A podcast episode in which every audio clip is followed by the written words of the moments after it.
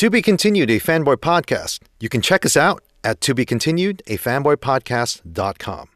Please also follow us on Facebook, Instagram, Twitter, and you can also listen to us on our various platforms on Apple Podcasts, Stitcher, TuneIn, Spotify, and Google Podcast. To Be Continued is an adult podcast for adults by adults. We may talk about superheroes, sci fi, comic books, and all sorts of similar crap like that, but we may use adult and frank language when we do so. This is not a podcast for kids, brothers and sisters. Enjoy.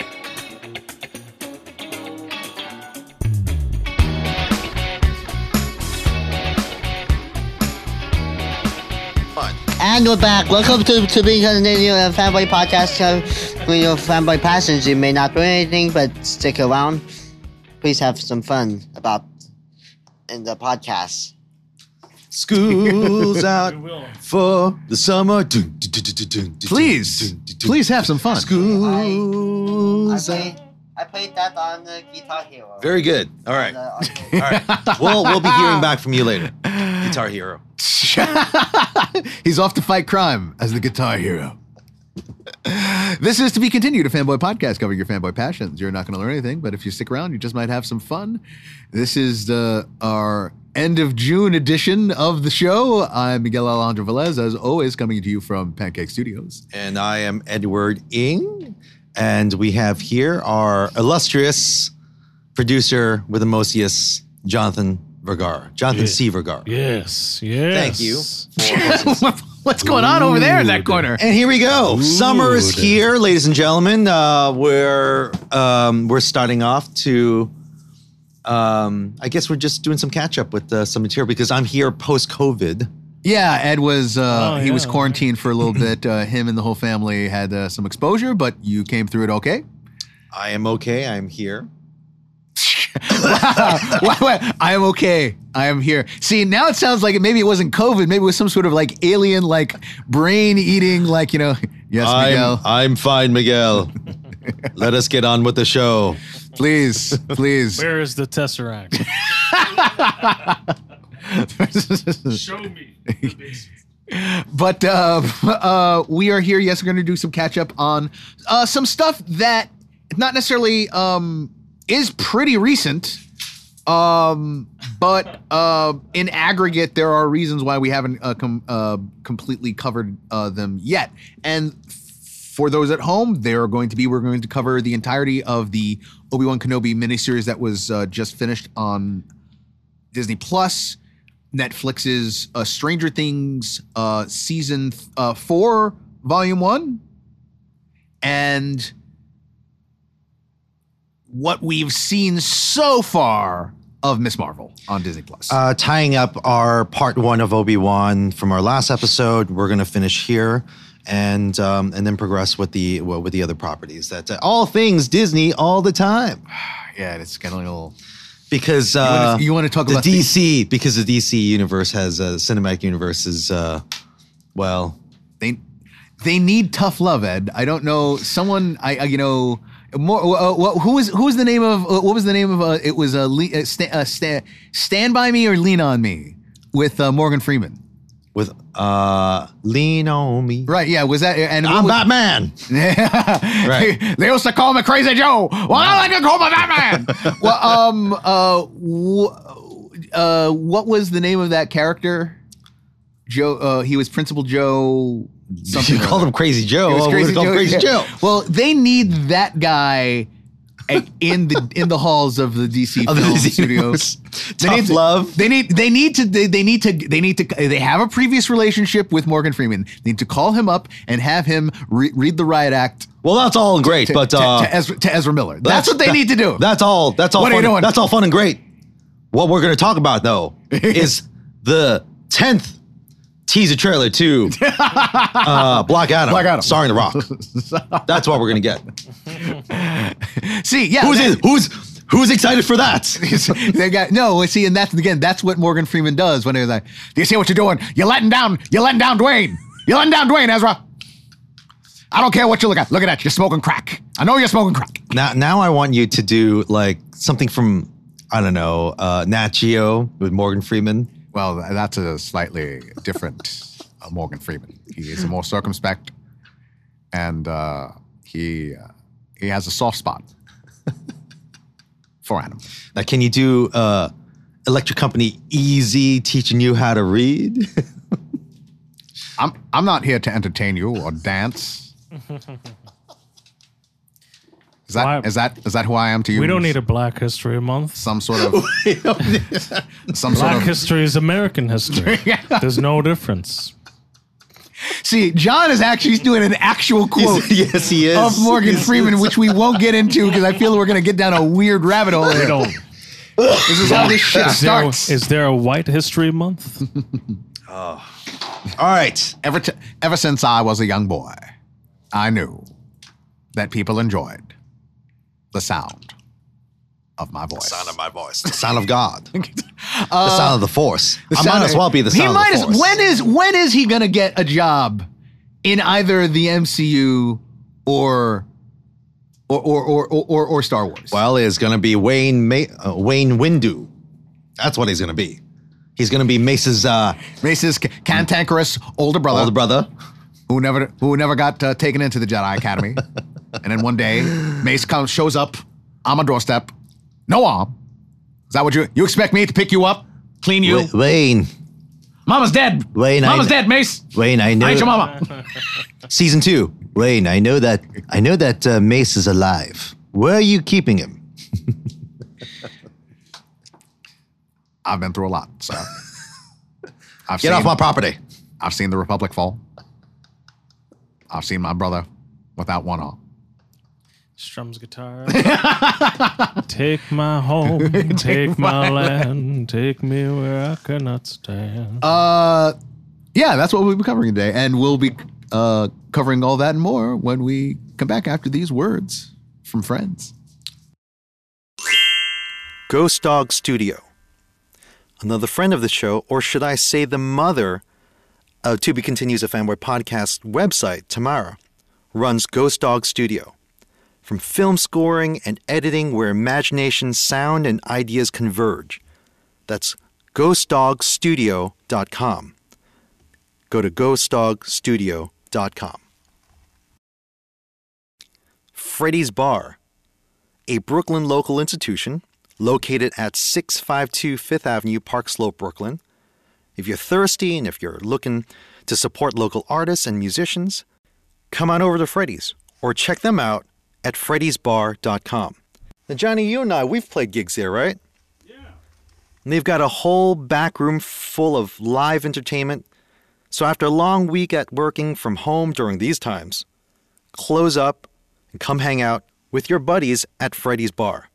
That's freddysbar.com. Uh, I I He's going to jail, right? Or- I I was I went way off on Ezra Miller in in Morgan Freeman voice for Yeah, some reason, just- and just- that really tickled Ed for a second. He was, was all I all I said was it's not right. It's, not right. It's all right. it's not right, son. Smoking crack, smoking ice, smoking meth. Well, I'm here to announce that uh, the new Shazam will be played by Morgan Freeman. Um, so uh, I decided that we would cover Obi Wan first, and then Stranger Things, and then finally follow it up with um, the last, uh, the three episodes of Miss Marvel, which actually the fourth one will premiere tonight or tomorrow. Oh, right. July 1st. No, July 1st. Remember the ending? Um, Oh, really? I didn't. Again, I Yeah, I literally just finished the third one last night. well, um, this is, again, everything's going to be spoilers. I'm not spoiling anything, but as soon as the last talking- thing happens. Well, you were talking about Miss Marvel here. Oh, you're talking, no, I'm talking about Stranger Things. Yeah, yeah. I was talking about Miss Marvel. Oh, I just okay. saw the third Oh, one. yeah. said that the fourth. That in other words, the fourth Tomorrow. It will be tomorrow. Okay, Yeah, will yeah. be tomorrow. Uh, Obi Wan literally just finished last week, Yeah. and Stranger Things is a little older. It's about what a couple months now. Stranger Things 4. No, it died Maybe about a month. About a month. uh, less than a month. That's about it. So, um, Obi Wan. We covered the first two episodes, which they Mm. premiered uh, two episodes uh, for you know its premiere, and then you know they were doing a, a week by week uh, release, which I like. I have over six episode. yeah, I like the weekly release Yeah. more than more than the binging for, for for something. Although I guess Stranger Things I do appreciate more in a binge watch, but Obi Wan and the Marvel stuff. I kind of prefer the weekly, but that's neither here nor there. Right. So this was a show long in the making. We talked about those first two episodes. Um, by this point, you know, spoilers ahead if you haven't seen it by now. Uh, it was basically a story about Obi Wan having an adventure with Princess Leia as a young girl, and uh, having to confront Vader again, and essentially he There was a scorecard. It was like well Va- Obi Wan versus Vader, game Yeah. one. Game- Obi Wan yeah. versus Vader, game two. You know. well you know the one who was the one who was keeping the scorecard was Palpatine. That's who was keeping the scorecard because at the end there he's all like, "Look, Vader." He just keeps kicking your ass. Give it up. Give it up. Maybe these feelings that you have. I'm just, I'm just, I'm, I'm, I'm just saying. Like, I know I told you to give in to your anger, but now I want you to let go. Of your anger. Now, now, uh, Serve by, me. by the way, yeah, uh, Jonathan, take some you, Quaaludes, some weed, whatever you need, but you got to get this shit out of your system. but you Jo- gotta get yourself under control, man. now, now, Jonathan, ha- you you've seen all uh, the, the entire series. Okay, so Right, and John, right? That's basically at the end. It was, it was like, it was like, I don't, I don't know how many times this guy's got to do this. how many times? Pitiful. Pitiful. it really does turn into that. But like, wait, wait, no, but Seth wait, MacFarlane. But like, wait, wait, we, but we, we had a further thing, which was, it was all like, it was all like, how many times is Vader gonna have the helmet like sliced through? Because kind of, it, that's been a thing that you've seen a lot in a lot of Star Wars media recently, and like obviously this is a big one, but we had the fight with Ahsoka in um, Rebels. uh, and Rebels, and okay, it's a thing now. We get it, and it's a great visual. But we were all like, you, so you were like, you'd think Vader would have like updated the armor by now, right? and I'm going like, You don't. know. And it's like, why do you think he hasn't? It's a budgetary thing. It's Palpatine that's fucking gaslighting him. Is all like, is like, so about the Beskar armor. you know, look, look, I'd like to help you out. I really would. but uh, my credits already Have you said- already bust, already fucked from the uh, from the Death Star. Have you? I mean, like seriously, have you seen the first quarter? And the S and P shall rule the galaxy. it is it is hard, but not to get into Robot Chicken like. with yeah, that there you, Yeah, we- you you're know. going to joke about it because there and there is a lot actually to joke about with this show to a certain degree.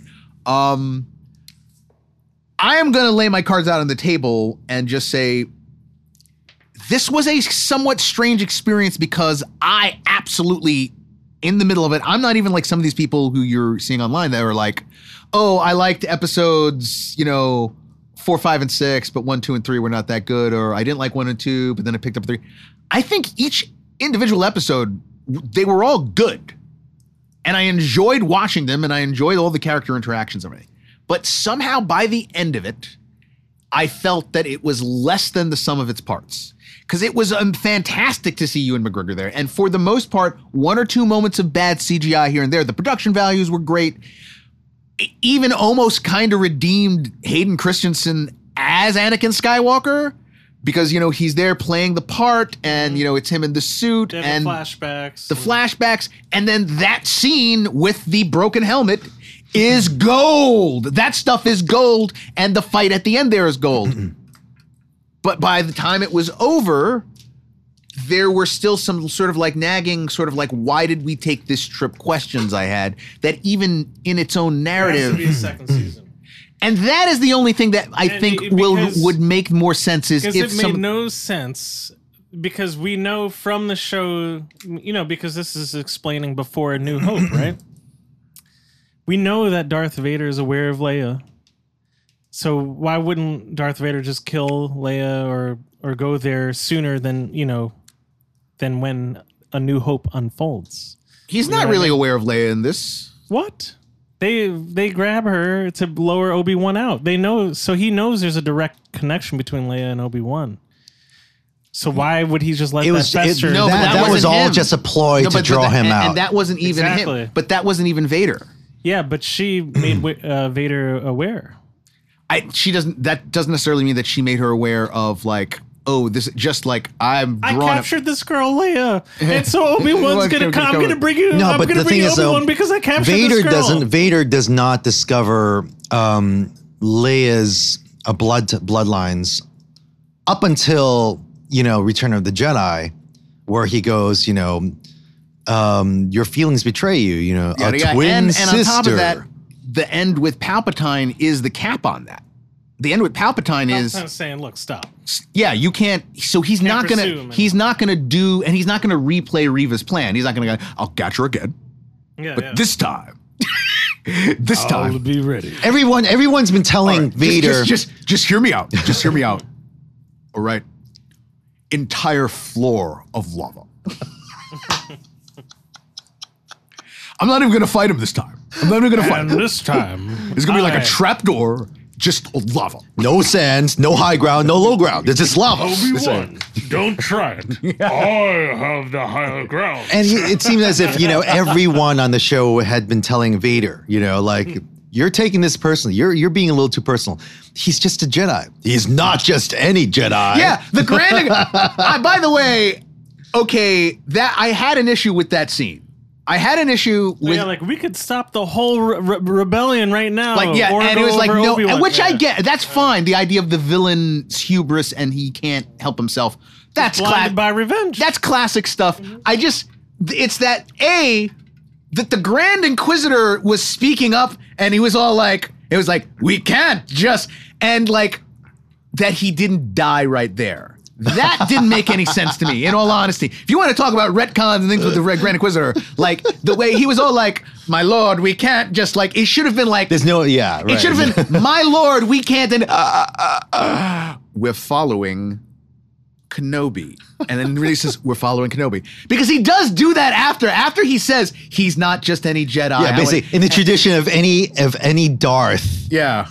Uh, yeah, where they where some some underling gets choked, force Yeah. choked or whatever. Well, honestly, if I if honestly if I were if I were the Grand Inquisitor, I would have just shut up and just con- I would continue to pretend I'm listening to my beats. just like Vader's in charge, man. Whatever, whatever, whatever I'm just listening cool. to I'm my. gonna It's eat a BlackBerry with my Bluetooth. exactly. Uh, um, but yeah, ultimately, I'd like to get what did you feel about overall?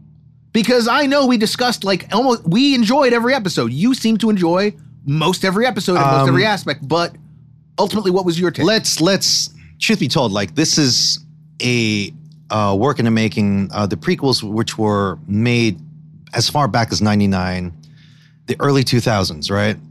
It- we're talking about two decades of fan of fans going. No, we need we need I to want have him this come back. story like we, this, Yeah, we yeah. you know on top of that, like in Ewan McGregor being the best thing to come out of the the, the prequels, and I'm I'm I'm not and lying. he was good here, Right. And he was good here, but overall, at the end, when you Overall- were You done with the done show, show. it was it was near close to a religious experience and i say that wow. no listen uh, when that ending hit i wanted to cry I I can't deny. Like I Right. said, I can't deny. Like again, the the, the scene, the, the because the fight is so good. yeah Um, like it's a great looking fight. This- the, where they the, the setting, how But- it was done, but- but, then also, but then the, the little interactions like you know that's that little speech he I gives to leia sorry, you know, you know, right yeah. you know like uh, like from your father you received this, from your mother received Yeah, that. right, That you know, yeah. Oh, like- that's gold. That's gold. yeah Okay, so for you, it it carried through from one and that's to not six. yeah but at the same time there were moments just like anything disney or or uh, disney plus related um, stuff where it's like hmm, was was that necessary for this particular uh, episode? Well, we always we always come in and have these sort of reactions of okay something that's been that's over an eight episode arc. Uh episode three was that necessary? We always say things like Okay, that right you know But for Um, you, you felt again it carried through from from from one to six, and you at, at the end of it you were like, yes, this this this worked. Now, let me give you some cons. Um, I I I watched it at you know like my home theater. There are a lot, uh, and it's um, maybe it's because I've got a window behind my TV and it's got the glare. But so many moments where it's just like really really dark. yeah, especially the last episode. Right, you know, like throughout the whole entire um, six six episode stretch, two, yeah. I'm like, Yeah, everything was was taking place I in like kinda- a, I have a a very- cave or a tunnel. I think There that may part. have been a I misstep think on the editing. I don't. I, you know what? Coloring. I know honesty. I think that that was like when you think about when Vader first has his first appearance. Yeah. When you you know when he goes through the streets and he's just you know force choking people and dragging them, and it's a great scene, Mm-hmm. but it's also very very dark, like you said. And then the final battle, so on and so. Oh I- no, no, no! He's not talking about dark like the tone. He's no, I'm talking about the color. tone. I'm talking about the color tone. And That right. is what I'm Yeah, talking yeah, yeah. about. That is what I'm talking The, about. like the nighttime scene at the Right. end. It's too dark. You right? can't see. but You let can me barely let me see. let me Okay, give you the reason why. Like I said, so Vader makes his first appearance. It's also very very dark. Who's in the suit? I know. Because Hayden Christensen is playing Vader in the suit. He is not David Prowse. he doesn't, doesn't have the height. He doesn't have the size. He no, he has a height. The size, maybe not so much. He He, is- he, no. does have the height. is really David Prowse height. Um, well, that, that's why he was casted because of his height. Really? Yeah. He's not David Prowse height. Like remember, remember, How tall is Hey, he? Christian Remember- is pretty tall. Whatever the case Again, is. wait, just, just remember that Leia, when she backs into him on the Death Star, that her hair buns hit his Lite-Brite box. yeah, but that's He was because a- Carrie Fisher's a, is uh, a, like, is a also is a, is a midget. I get that. Here's Midgets. the thing. He, but he isn't as ro- he's he's physically. He even said he's got, as you would say, he's got Vader dad bod. That he's not as built as David Prowse was in the part. He says this in, in interviews. Mm-hmm. I think the darkness you're talking about was an attempt to hide. To be like, let's keep. We don't want the. we we need Vader to be have a little bit of mystique here. And if we show, it's great. We wanted Craig Hayden in this part, but now seeing him in the suit, And also, like I understand, tall. I understand He's the not- choices. The the yeah, he's only six, and believe me, David Prowse was he was bigger. the the the visual uh, choice of going okay you know whenever you see that red lightsaber you know whether it's from Or the, or the whatever, lights and things that were on his, you Yeah. know, uh, on the suit. Yeah. that It's could, a great visual, and also again, it helps to. it could be budgetary it too because that David mis- Prowse is six six. it could yeah I mean that's he's massive right you know um, and also, like I said, also Prowse was a, a competitive bodybuilding Yeah. guy, so he Hayden Christensen does not have the same air in the armor. But that's fine. I th- but I do think that that was what that was about, as well as. But again, it, it helps with CGI. It helps with all Or sorts of maybe budgetary. like to like, or budgetary Right. maybe because you are you, you're this probably is like a, a, a, a show with where mm-hmm. like again even if it's like oh we're, we're putting millions of dollars it's mm. like you're putting millions of dollars and you're making six episodes. Yeah. it's like that's got to be spread out. You It's- could, you could hear like oh it cost a hundred million dollars to make and it's just like yeah. So that- But Now- there's something in particular with the last episode um, when they're all afraid that Luke had died. Th- that that nighttime, Tatooine, that right. nighttime scene is like way too. it's very dark yes Yeah. it is Now, you it see it. it may very well be that like between the visuals um, and the tone there's also the quote unquote John Williams score which in my opinion was kind of underwhelming you know um, yeah, and, it- and that they didn't use that much of the actual Williams Right. pieces. Yeah. like we didn't hear the Imperial March, I think, until the end, yeah which is kind of and it was it was kind of a quotidian soundtrack. It was it it fit, it worked, but it didn't have any great highs. It didn't have any No, moment where it's like all. the music was oh fit so well to the scene. Uh, uh, maybe you know what? Maybe the end battle sequence, but even that was like normally tropey action like dun, dun, Yeah, dun, dun, norm- swelling yeah. music. Normally, if John. Williams, Yeah. normally if John Williams is attached to to to something, there's always a signature thing. Yeah. If he works hard enough, right now he's he's uh, tried to retire. All right. And I think he's going to try to retire again, only to be Yeah, told, right. "Hey, I'm going to do Indy 5. Yeah, exactly. Right? You know, Uh, now, okay, so that's you know that's interesting. I think, I think it would have been a, a- an improvement if they had a, could have brought in Yeah. Williams because, especially seeing as how like Duel of the Fates is this incredible Right. piece. The music during Attack of the uh, uh, Attack of the Sith. I just combined two prequel movies. Attack Ew, I like this. Let's go with Where's this. this going? Sith clones, Vigatar. um, um, but yeah, I would say I, w- I wish they had uh, uh, done that, and we're loosey goosey with power levels in this show as well because it's like Vader's Vader in this episode in in like the episode five can stop like a freighter starship from taking off. Hello? Right. You- Wait. Right. What? Hold on. Okay. and smash And on it. Hoth. and smash it. And right, and on Hoth, the Falcon can just take off, and he just looks. No, like a- but why, he's you, wait, sitting why are there. you surprised? He's just sitting there with his dick in his hands. Maybe it's proximity because he was pretty close to the ship. He was pretty close to the Falcon in Empire, and you know it's like a guy. No, I, I, I get it. By definition, you know, uh, once um, the ending of Rogue One hits, he could have maybe like like no, yeah, no. grabbed I- onto grabbed the onto ending the of Rogue. One should not have been that slaughter. The, the ending of Rogue One should have been yoink. right. You just like it's like see you guys. now we've seen this stuff in video games, um, you know, where or even Rey being able to do what she does. Uh, Kylo Ren being able to stop a bolt of Right, a, yeah, bolt this blast, is- a blaster bolt, So right? You know? this is what I mean. Where it is, it's true. It's Star Wars. That's a problem with power levels, but it is in here. It was kind of like, okay, Obi Wan's out of shape, but uh, yeah, yeah, but suddenly he he gets his shit together, and he's after like one fight, he's like stronger than Vader. That makes no sense. yeah. There's this. Well, no I- training. There's no nothing. there was yeah. There no- wasn't like he went back into some sort of. but he's always been powerful, though. Yeah. Yeah. Well, sure. I I said this to you. Um, without a doubt, this series cemented in my mind the idea that. Um, you have to tap into your emotions. Well, well, is that That's the only oh, well, well, yeah, there's part of that, but uh, sharper, it's, it's also simple that Obi Wan as a character, he is the Sir Galahad of the Jedi Knight Order.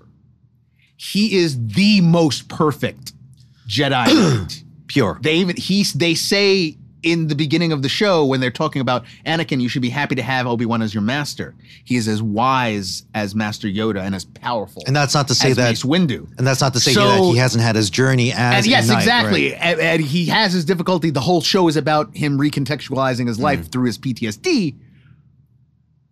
But yes, you're right. It is this sort of like, okay, you are out of shape, things are bad.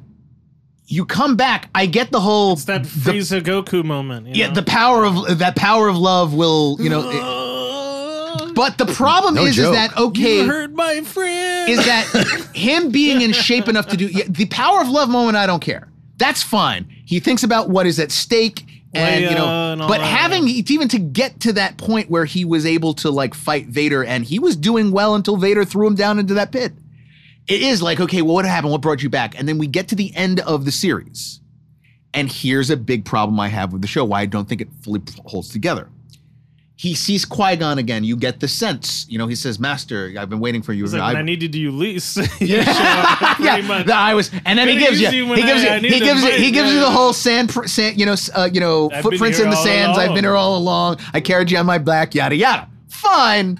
Here's the problem, though. At no point do does the show itself or that end scene say what is it exactly you had to work through that was cutting you off from the force? Was it just Oh. depression? Was it just guilt over the whole Anakin thing? Because that was that's all about. That the too, final yeah, scene a- is all big- about Yeah. that as the most perfect he knight, got over it. Yeah. he he couldn't his fa- the, that they quote unquote failed hit him really hard, but also the emotional uh, you know connection with this person.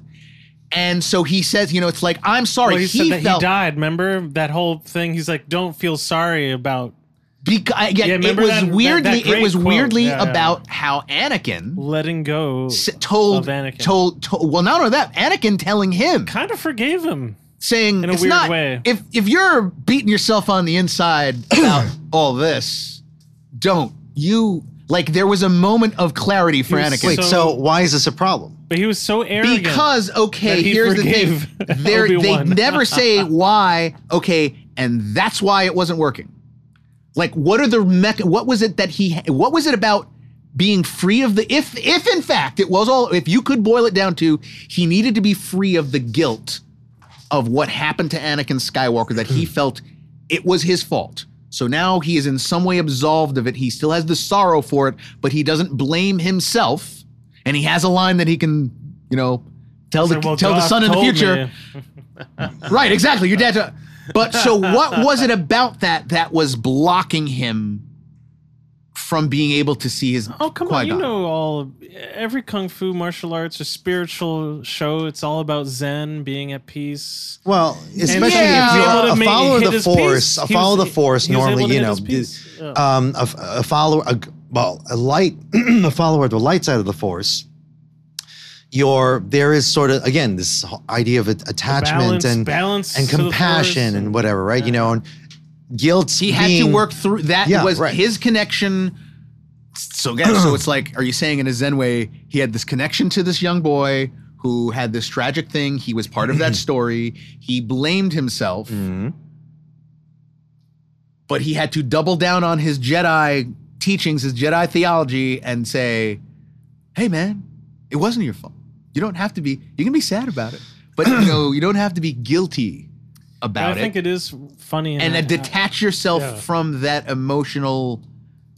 I don't know, man. It I do just think it's funny that he, in a weird way, he got forgiveness from Yes. Darth Vader. That, Well, that it- was it- the it thing. is- that- I see that as a. very- I see it as a. It's it's a trial more than anything because you know being a Jedi is it's all about trials, Yeah, right? yeah. yeah. There is a- an arrogance involved There was an also, arrogance right? with Vader being like, "Oh, you have no responsibility of how cool I turned this out." is you know, like what does kind of, Yo- what does Yoda yeah. say in you know in Rise of Skywalker? What does Yoda say to to Luke? You know, this is the burden of teachers. of teachers. You know, like whatever happens to your student, that's not on you. You've done what you what you've done all that you could Right. what you could and done. their whatever the decisions are, whether you approve Well, or thank not. God it wasn't Mr. Miyagi who Okay. said uh, no such thing as bad no such thing as students, a bad, only bad teacher. Then Nay, his guilt, that's his guilt would Yoda, uh, Yoda, you teach. I- how you teach students? Man, imagine how bad have, Obi Wan uh, would have felt if. Uh, Master Yoda, I have a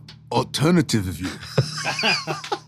You fuck up really big time, if student fail, that's because teacher fail. Miyagi. You, Force Ghost, you're not. I am whatever you think I am. now let me let me spend my time How- trimming my bonsai. Actually, actually, it should be how you explain I hear. Why? Why? uh, I see. I also see then- Al from Happy Days next to you. Again, it was really how you explain I hear, and then the other joke, the other ghosts, you know, like like again Anakin and, and everyone, they're like, Yeah, that's point. like, you know he's got, a point. He's got a point. He's got a man. point. You know, you fucked I up. mean, there were, I mean, dude, there were like four Karate Kid movies, man. It's four, rivals. dude. Miyagi knows his shit. all but right? but I I mean I, I'm just saying that I wish there was a more like explicit sort of like you went through these trials. This is what it did to you, and what you learned, Mm. and because of that, now you will be open and able to get. The full because that the teacher has to do that and in the martial arts in order it's like I teach you sand defense I teach you wax on wax off and now I'm going to show you the application of why, and why your point of view about that was wrong. That's what, Mi- again, Miyagi was right. the Miyagi method works. I stand by Miyagi. Um, I, that is a kind of a, kind of an issue. Um, and uh, however, I will give that a pass if, as you said, we get a season two. Because if the season two Okay. is Obi Wan and Qui Gon are now sequestered in wherever you know, maybe he gets he finally gets that hermit house or let's whatever. do it right now. the Dune Sea. Season two, yes or no? Do you think we'll get it? Yes. Season two, yes or no? No. I say because of something called capitalism. Yes, exactly. That, that- that- that's a lock. Yeah, season two. Um, at the same time, like you know, I think they have some. That's one. I think they have a good setup for a possible season two. If it is okay, Obi Wan is back in his. He's back in a groove. well, uh, season two, and again, we're not. found This is not a and show about season two or anything, but Redemption. season two would definitely have to to be removed away from any of this more of synergy of like you know some of the other characters as uh, Ahsoka um may um uh Darth Maul is out there this is pre Yeah, yeah. know. or, or even you don't even have to. I don't think you necessarily have to include those, but you now have the setup of that. You know, the first ten years, Obi Wan had this slow, Like I'm let me put it this way. I'm pretty sure the first day Obi-Wan showed up in that cave, he was just full of piss and vinegar. He was all like, okay, all right, gonna bury the droid over there. It's gonna be my security system.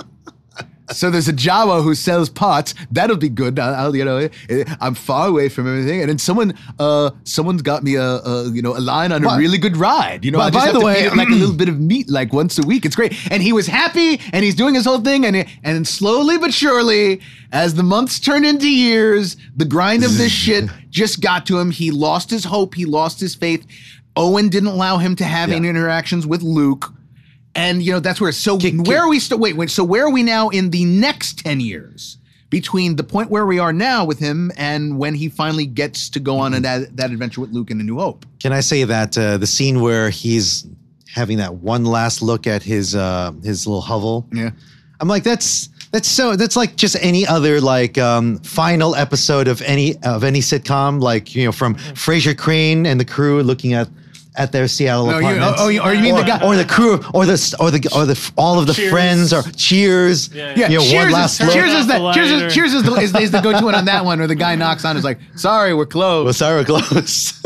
um uh, but like okay so from the point where we are now to it has to be it's like okay so qui-gon is now uh, i'm sorry obi-wan is now reinvigorated qui-gon is going to give him some sort of beyond the grave training about the whole Force Ghost. turn yourself into force ghost Yeah. upon death thing and he's in a better place i think mentally but you do have to question okay what could you do with the character and the story given the mission again the mission of i have to look after the kid but he now seems to be what's funny is is that i think he's more comfortable like leaving that kid now to maybe do something about that a Oh jedi yeah, because would do because you know, Owen I mean, it's oh, Owen cemented the Lars as you know, like you know, you know, like protect, like their security system. No, well- they are the security well system. all i gotta say now is this all you gotta say now is this Well, they have what's her name looking after them too. well maybe what's her name? That- yeah, maybe that's a good- Reva as yeah, well. right, You, yeah, you right. could have that's your Re- Reva. that's your out. Reva, that's yeah. your out of. Reva, Reva, McEntire. Reva, You know, Reva like- quits the empire and starts her own security system. Well, or, well, no, your your your out is is Obi Wan's like Obi Wan is like I have to I I got to get off the planet Hmm. for for a while to handle this business. Can you you know I you know I know this nice little cave. I'm not using it anymore. you, can, you can have it's all it's all, All you. right, and he's like, okay, that could be an out, but I do think he's in a, in a position where you can more comfortably do that and have a story of he teams up with Ahsoka on something, Mace Windu comes to visit, whatever, to to to to fill in. You think there's a ghost show? Next season is just a bunch of uh, ghosts calling. in? no. If anything, I wonder if it's like you know, um, it's time to find more Jedi. That could be one. one They thing. have a setup here with that Jedi Underground Railroad. yeah. So that could be exploited at another point in the future at some time if they wanted to. Uh, John, I didn't read it. What did you think of the show from beginning to end? What did you think at, at the end when you were finished with it? Were you happy? Did you think it was necessary? Do you think it was, you know, what, what's your take? Overall, like just an action adventure show. It was cool. It was fun. When I thought critically, I would have to put it at a seven. Seven. Okay. A seven out of 10. Yeah, because a lot of the, some of the things we've we've already mentioned, like uh, just like him just getting really powerful out of nowhere after like one fight, he's suddenly like quadrupled his strength and all this. Um, what else? oh yeah, that uh, Reva getting double stabbed, Yeah. and then.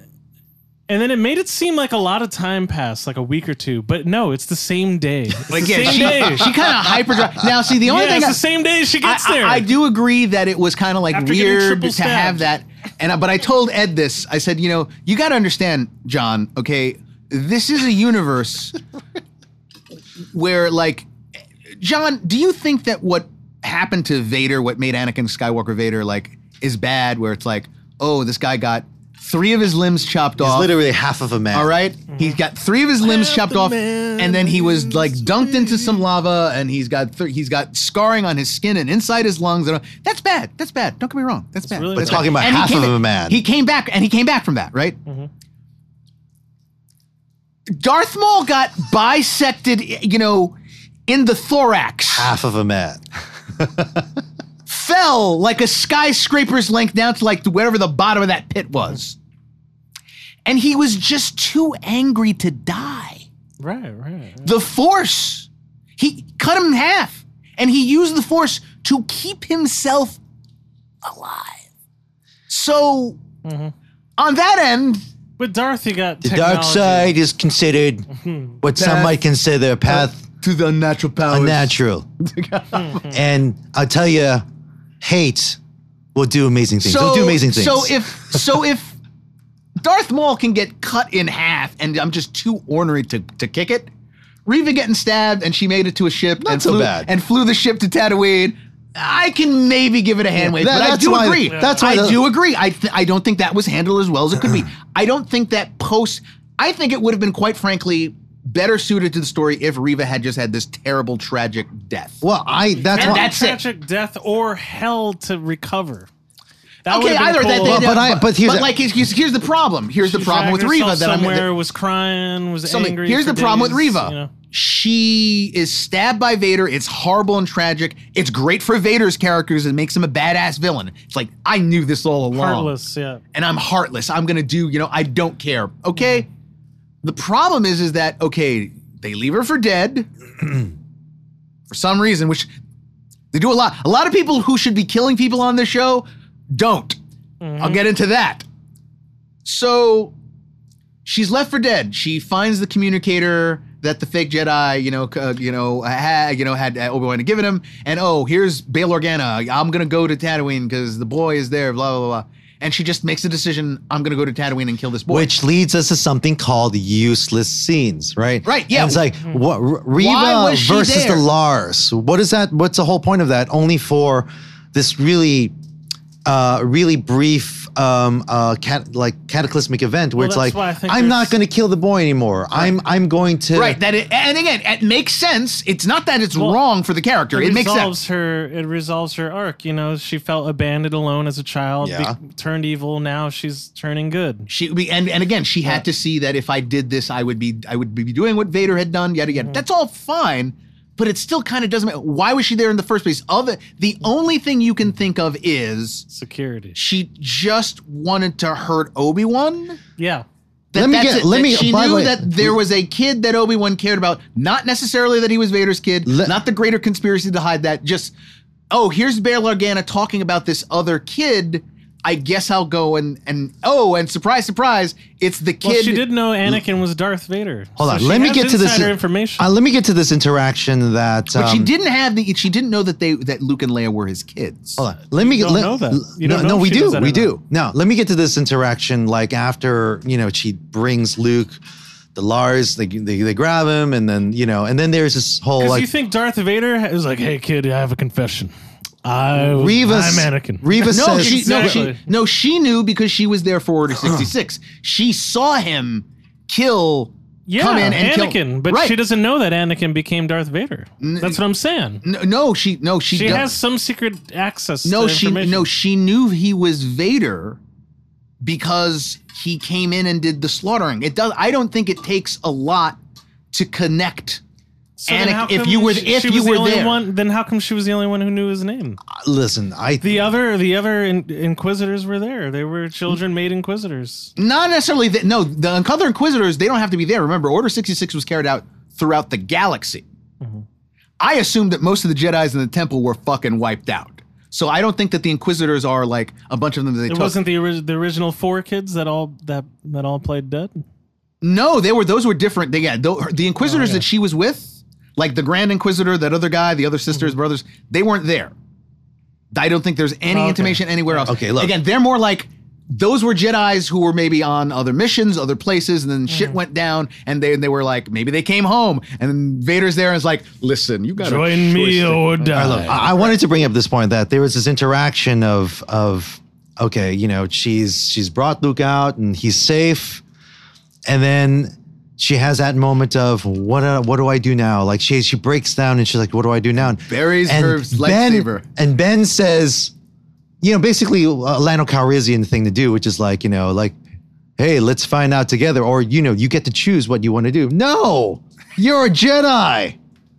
You don't get to choose what you got to do. I don't know about, I, and I think that that's, I think, yeah, point reminded me, dude, if you ever wanted like a gnarly lightsaber collection, just bring a metal detector to Tatooine. Exactly. Or go to Because- Mustafar. How about that? because apparent because apparently the sands of Tatooine are just like you're just tripping over lightsabers. It's like I'm just gonna toss that into the sand, and uh, no one's gonna no one's gonna care about it. It's like eventually, over years and years, I mean, I maybe, some Jawa might find it. I guess who maybe, you know, knows? there's just there's so you're you're, you're you know, and you know me, man. There's nothing funnier than a dead Jawa. uh, but um, you love the Mandalorian right, season one, Right, right. Um, okay. Overall, though, I would see a season two absolutely. It was it was good for me. I don't think it held completely together, but it was enjoyable. It delivered on a lot of great moments. I think it did. Yeah, that's some- why I gave it a seven. it, it definitely cemented Obi Wan as his own thing as the classical new old Republic. He mm-hmm. was the greatest of the Jedi Knights. This mission and everything could only have been accomplished by him because he's. It didn't matter. Like you said, um, see, this is why I, I, I will also. Here's my I hand. it's more emotional than actual technical. Actually, technical. Um, yes, but the emotional is the technical. You have to con- have the control and know how to do that and be Right, practicing right, it right. as well. But that's wa- what I mean. He he he went. I didn't ride a bike for A long 10 time, years, but I and now to- I'm Lance Armstrong. you know that's the- my problem. right and at the, but at the same time you can put it that into the whole like he's just the he is the he's the veteran he is the one who's been doing it longer Yeah, than it- vader he's the one who's been you know into this since he was you know it, since he was a kid We've seen bodybuilders who stop right yeah bodybuilding. but we're what happens? uh, yeah They're except, not ex- strong right anymore. except They- you except that except to- here's the here's the thing here's the thing john back into it. here's the thing john we know that the force size matters not right? And I wanted to bring that up. your by the way. physical That's what she said. Right. The- yeah. the- it is the- the- if we are dealing with it, it may not have to do with Obi Wan didn't have to get into shape physically. He had to get into shape spiritually, and I don't even just mean mentally, spiritually. Yeah. And I think that's Right. that's what we what that's what we're getting with this particular series is you know the whole like we're we're, we're getting a larger glimpse of the nature of the force. You know, it's is it about the force wielder or is it about the force? And here, in the sense, it's like you know, uh, is it the force that's that's providing the power, or is it the force wielder that says I'm going to use the force? Right here, like again, I know You're Jonathan, like you conduit. you have this issue of wait, you know, from this from from episode one, he can barely lift a thing, and, now then by six, and then by six, he's, he's like throwing mountains at people. He's throwing mou- right, you know. Uh, and like I Show- said, without showing actual any training, any developing, Right, Other right. than the failed fight, right, which first I, failed again fight. I think is again given which is fine. I could Yeah, yeah, overlook yeah. it, but uh, Uh, but- but again, I, I- wanted to I- my- see like how like yeah, I would does I he would attain prefer it I would prefer you know? that Yeah, too. yeah, You give me more, I'm always Give me a I'm always happy. montage. um, but I do I do think the show cemented him. This was his story. I do think it was well told. and well You acted know, and well, well, acted. performed. Ewan was great. Uh, the, the kid Leia was great. Everyone really did. Like I said, it even almost and kind of does redeem Hayden Christensen. Just that end sequence is Oh. really well done. Yes, John. Sorry. Now I'm now a problem I had. Obviously, he had to let him live. Thank you. I was about to get in that. You wouldn't have any all this. But this is a this goes taken out. just like with Reva, like, just like with Vader keeping Uh-huh. stabbing her and leaving her alive. Uh huh. Obi Wan is like, I have kicked Obi-Wan your could- ass. Your helmet is all done. And and by the way, you know- thank you for forgiving me my guilt. So now when I kill you, I won't be guilty.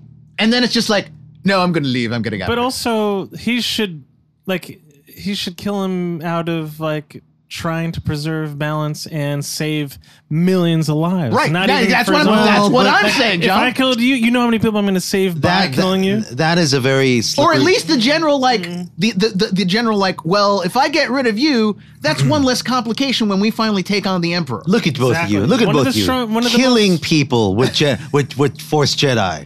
Look at both of you. What have you? What have you But two how become? many times Obi Wan has killed in the in well, the, but that's in, the thing, though. The field? They established right from the Yeah, yeah. get go Mace Windu What- was what- like, I'm, what is- I am, I am icing this What motherfucker is- right now. what I ain't going through the courts. We're gonna have a fight. What is and a end, it's gonna be recognizable, Like, I killed the like, as Reva says in the beginning of the series, you know, hey, you know, you want to draw Jedi, Jedi out, you you um you appeal to the thing that they are compassion. compassion. Their compassion is their weakness, and yet at the same time is their it's their strength. It's a very and and it does work. I understand the point of view of like he Don't def- become your enemy. But and he had defeat. But- he had he had he had defeated. But that's not that. That's he had like defeated. I know. No, Nazi. I I John. I, that's why I said I wanted to talk about it. Yeah, because yeah, yeah. is very much. It's like look, even if you go with the whole like. I'm I was guilt ridden and I'm sad now. it's like killing Goebbels. It is. It's like, You dude, know? he's still a he's still a space Nazi. You know, in He's going to in- kill. into the He into, is.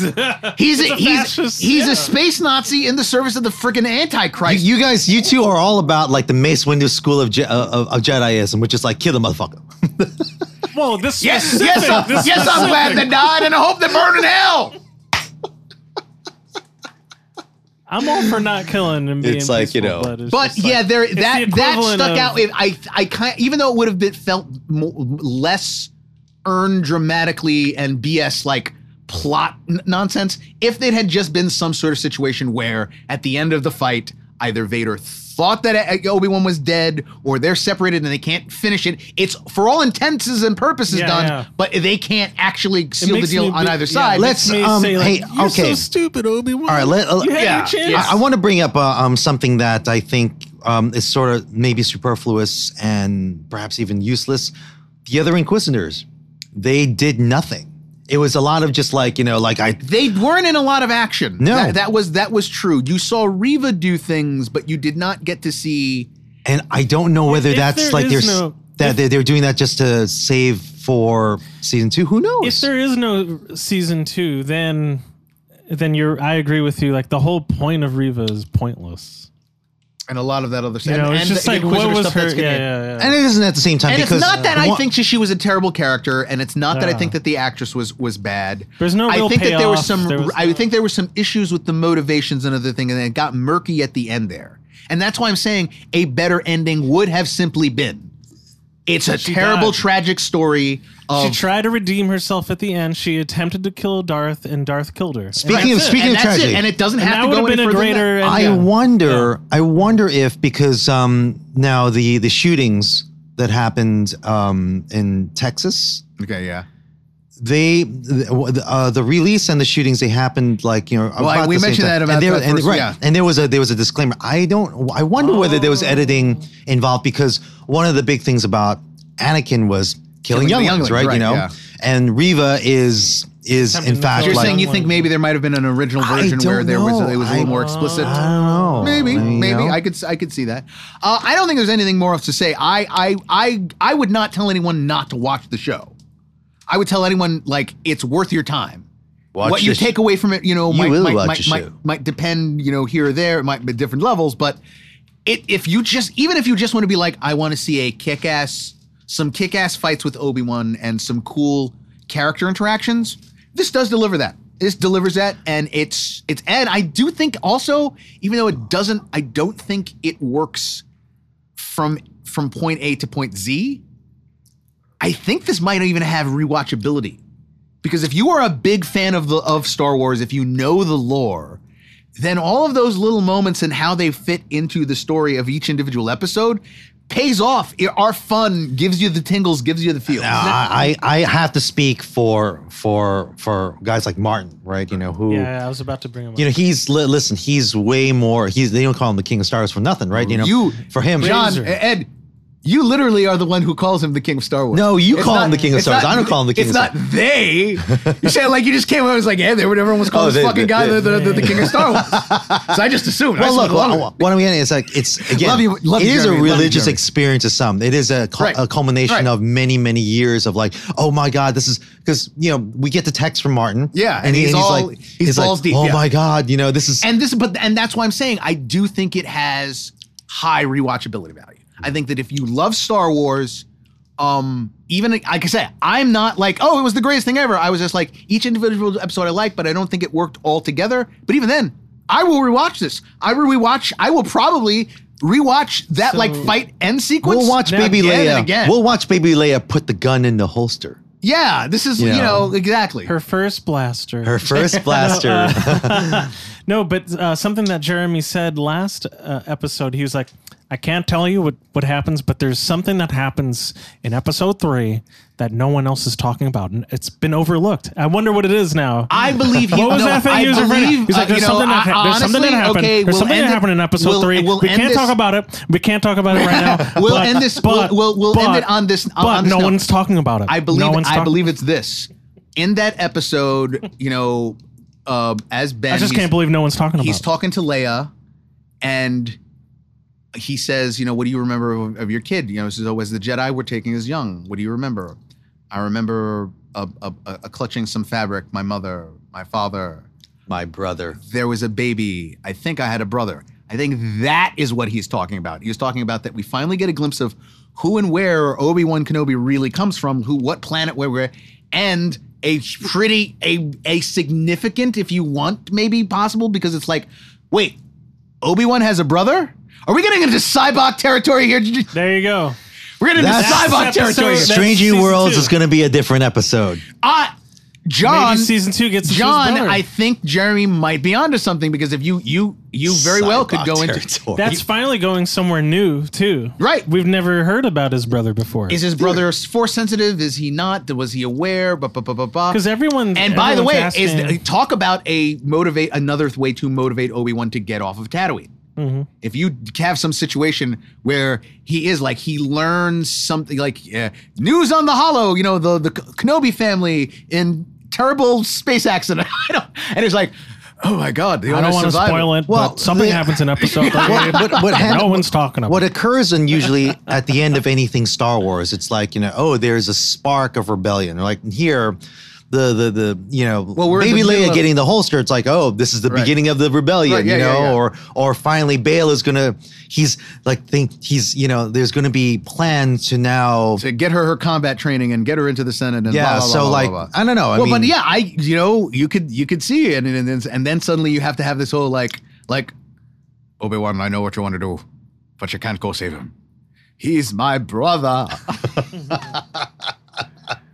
you must learn to move beyond attachments, or you'll never be able to transform into a Force ghost. It's too important now. I don't know why I'm writing. Um, that's where we'll leave our Obi Wan, and when we come back from our break, we will tackle uh, Stranger Things season four, volume one. To Be Continued Fanboy Podcast was also sponsored by Pancake Studios. You know, To Be Continued Fanboy Podcast, we were born here at Pancake Studios, and for the past five years, we have called this place home. Pancake Studios has come a long way from offering just audio services. They now offer Dolby Atmos and surround sound mixing, video recording, production and engineering, a full range of photography service, and sound design. It is your one stop shop media production services. Go to pancakestudios.net. Orphan Guitars. Local friend of the show, Alex, who works at Orphan Guitars, can help you find out what you're looking for, whether vintage or the right musical equipment for your needs. Brand names from Fenders to Gibsons, electric guitars, basses, guitar amps. Just head over to 493 Court Street at orphanguitars.com. You know, John, they've also helped with the community making donations to local soup kitchens in the past. Brooklyn's coolest guitar shop. That's orphanguitars.com.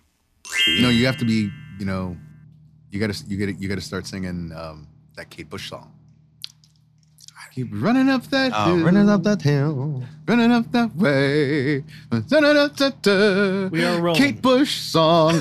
All right, and we are back. Kate Bush song. because I'm gonna get into that. I'm gonna get how I don't know any. I'm a child of the '80s, and I honestly have almost zero knowledge of most of Kate Bush's work. Uh, this is going to be the Stranger Things portion of the podcast, where we talk about the volume one of season four, which um, um, that fact. Not saying the ep- not saying the show itself, but that fact for some reason uh, left a lot of people with a bad taste in your mouth. But it is what we're getting. We're basically we're gonna get this first half, I guess we chew on it, and then July when, First. July first, which is only a few days away, Mhm. uh, we get we get the second volume. Okay, I am very much on record as to how I felt about season three of Stranger Things. It was not my favorite season. Um, there's good stuff in it, but I can barely remember season three the mall. That's all you got to say. The mall. because because um, it was pre-pandemic, yeah, it was a long time ago, right? Um, the only thing I remember was um, the tunnel to the Soviet Union and uh, Jim Hopper. Now, you and I, you know, because we're fans of Jim Hopper, and I, I do believe from our last show when we when we discussed Stranger Things season three, we were all like, you know, oh my God, you know, it's uh, Jim Hopper, and and uh, we there there was a bit of lamenting of Right. Yeah. that right, about that, and yet you know we know that uh, he lived on to be the the you know the both uh, Hellboy and the Red Guardian. and the Red Guardian, right? yeah, exactly. this is the Red Guardian origin story. You, you, you didn't know that?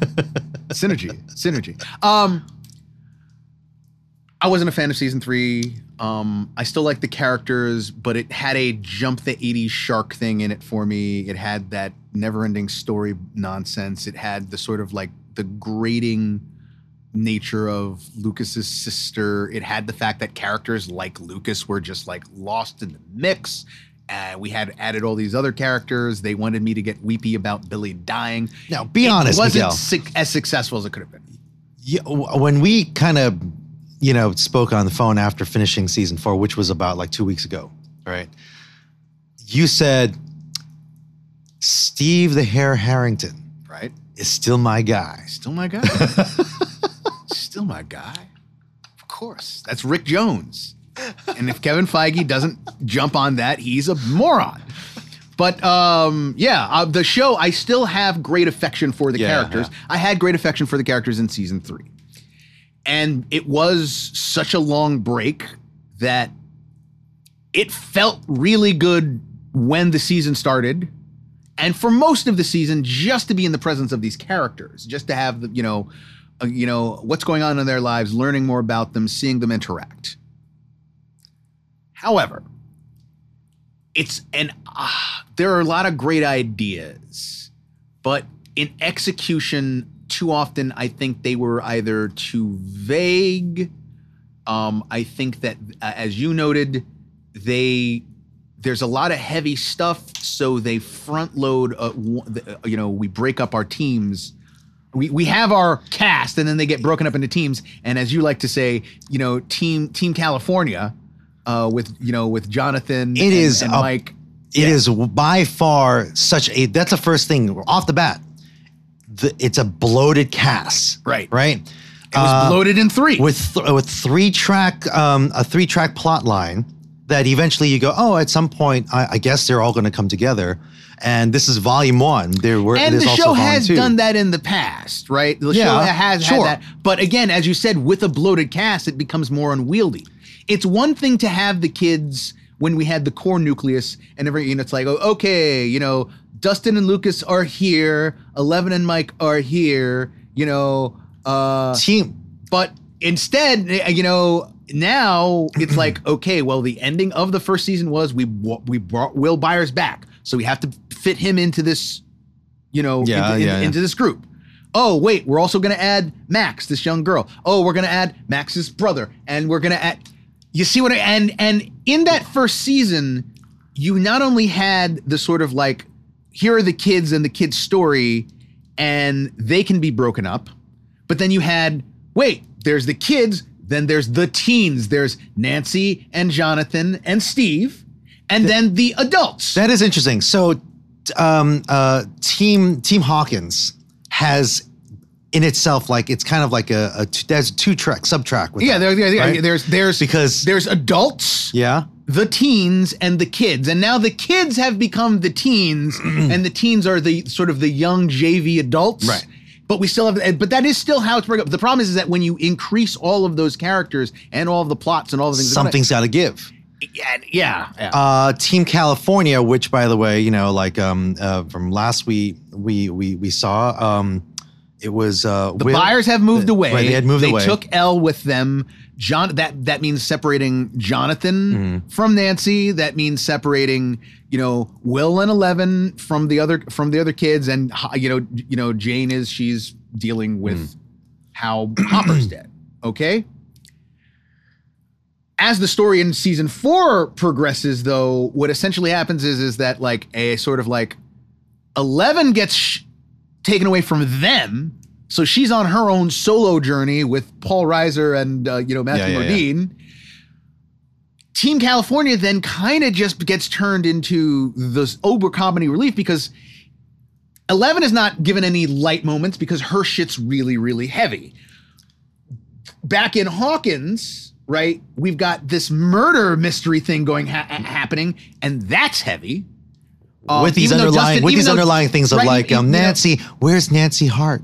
Is it It's- right, right, right. Is it is it with is it with um, Jonathan? A trillion other subplots, or is it with or is it with Steve Harrington? Right. Steve Harrington, right now. and to give every character their due is really hard and in this case because team california of mike and jonathan who by the way are the characters who as the series have progressed have been served poorly more frequently than almost any other character other than lucas who is supposed to be given some stuff here but is even that is like ah so Team California, as you said, it's like 11 is taken away. So it's like, oh, yeah, we got Dustin who's in Hawkins and he can lighten some up with some pop culture references and some funny moments. But nah, let's give the lion's share of the funny stuff. And unfortunately, this has degraded. It degrades Jonathan because Jonathan, who used to be this fully formed character, Right. is now is now a sad sack pothead loser Mm. who is looking to break oh, basically is in he's in the middle of a breakup that both him and Nancy I, I couldn't get that in the begin. As soon as uh, the season started, and I'm like, so what's his deal? Oh, he's a pothead loser. He's hanging out with that. Uh, Right. With and that, guy. was the whole thing about Jonathan as a character was in Hawkins in the previous seasons. The idea was like, no, there's hidden depths to this guy. All right. That he, yeah, he comes from bad circumstances and he doesn't have money. and risen, rest. who has risen up to, to But get the he is- girl, right? You know, and, like, you know. and, and and he has. He finally through the show succeeds. He gets the the girl of his dreams, and they're apparently And now they just want to quash that, right? and they're not doing anything, and it's not, and he's not handling it well, and it's not. Mm. It's not even like you're sympathetic. He's just a driver now, right? But yeah, He you're just drives, kind of like right. he's He like, oh, you're just an adult kid who can drive these other kids around to places. Mike has always had the whole like I'm in love with this girl Mm-hmm. thing, and then they have not developed him all that much else. And the writing on him, I have known people who have said that they really hate Mike. Matt, friend of the show, Matt Sokoski, Really? hates Mike. I'm not. I was not down with that, but this was where I finally said no. They haven't done anything. He, some of this hate might be warranted because what are they doing with him? Right?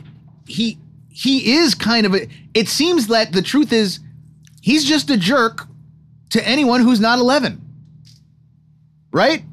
My, my supposedly my like longtime friend. I'm going to say, yeah, look, dude.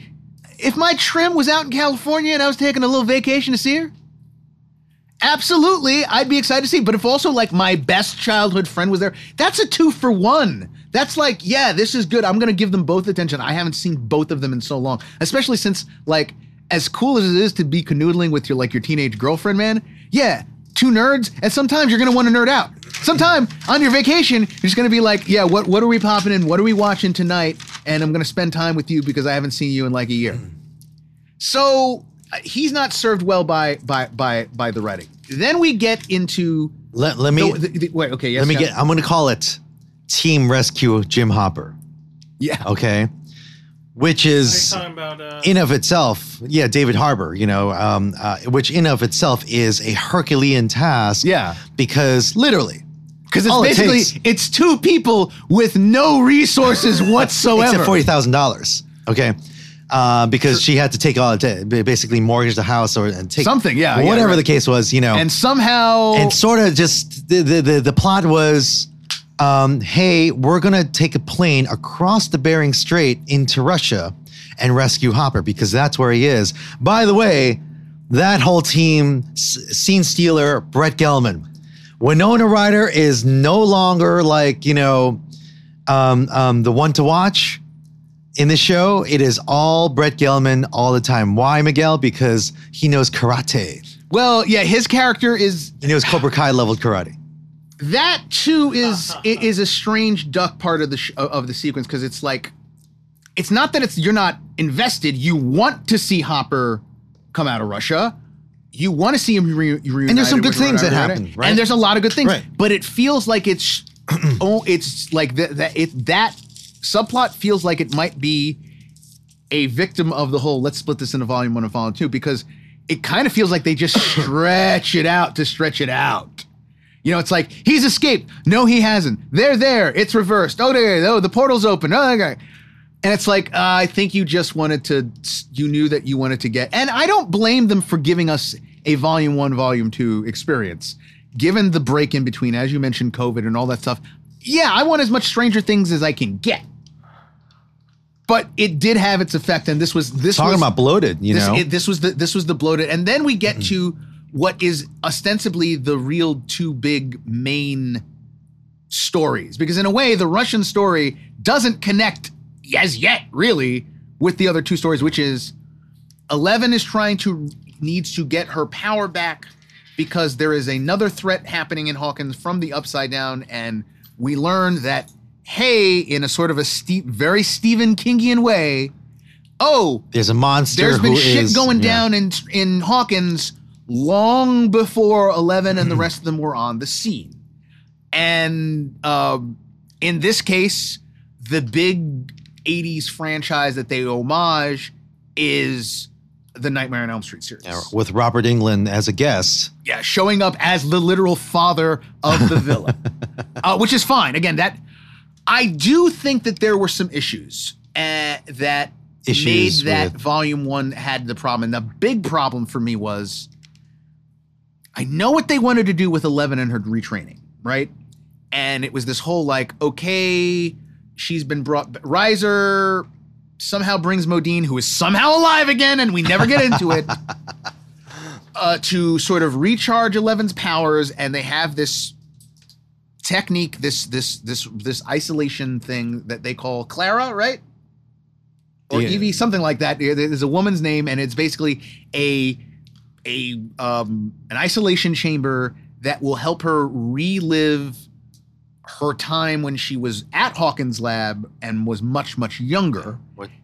feeding her, feeding her video. Um, and yet it's also it's like a Video holo- footage of her like time when she was- it's like a holodeck in her mind and okay the big revelation of that whole thing is is they give you this red herring of oh my god did 11 slaughter like Anakin Skywalker a bunch of younglings when she was like 9 and instead it's a backdoor explanation of exactly how she knew how to get out of the lab but also, oh, hey, what is the origin of this stuff? And it turns out, hey, turns out, out of nowhere, very much Stephen King style, a kid in the 50s looked into the abyss and gained powers that allowed him to kill his family, send his father off to a mental and yet we're institution. and yet we're a little bit more confused. I at least I am because uh, the, Robert Englund's kid, we call him one. He's we he's learned number that one. he is the he's, one. the number one of this program. right. And then there's like a legion of other telekinetic kids. that were 11 also being there one of that them that were somehow part were, de- program. somehow were depri- derived from him by Matthew Modine's character, Are, uh, okay. All right. right? Again, we don't we Right. we, we did see right okay, and somehow deprived from from from from from one, and he plays some sort of long con, or possibly also had some genuine affection for Eleven, and gets her to basically uh take I'm away gonna, the I'm gonna help you. I'm gonna help I'm going to help you escape, here. but you're also going to help me take off the thing that is controlling my power, that's stopping me from Yeah, using this my little power. to- chip in this his- in the whatever back thing that the neck, doctor right. had come up with, and once that's free, once he's freed from that, he goes on a kill crazy rampage.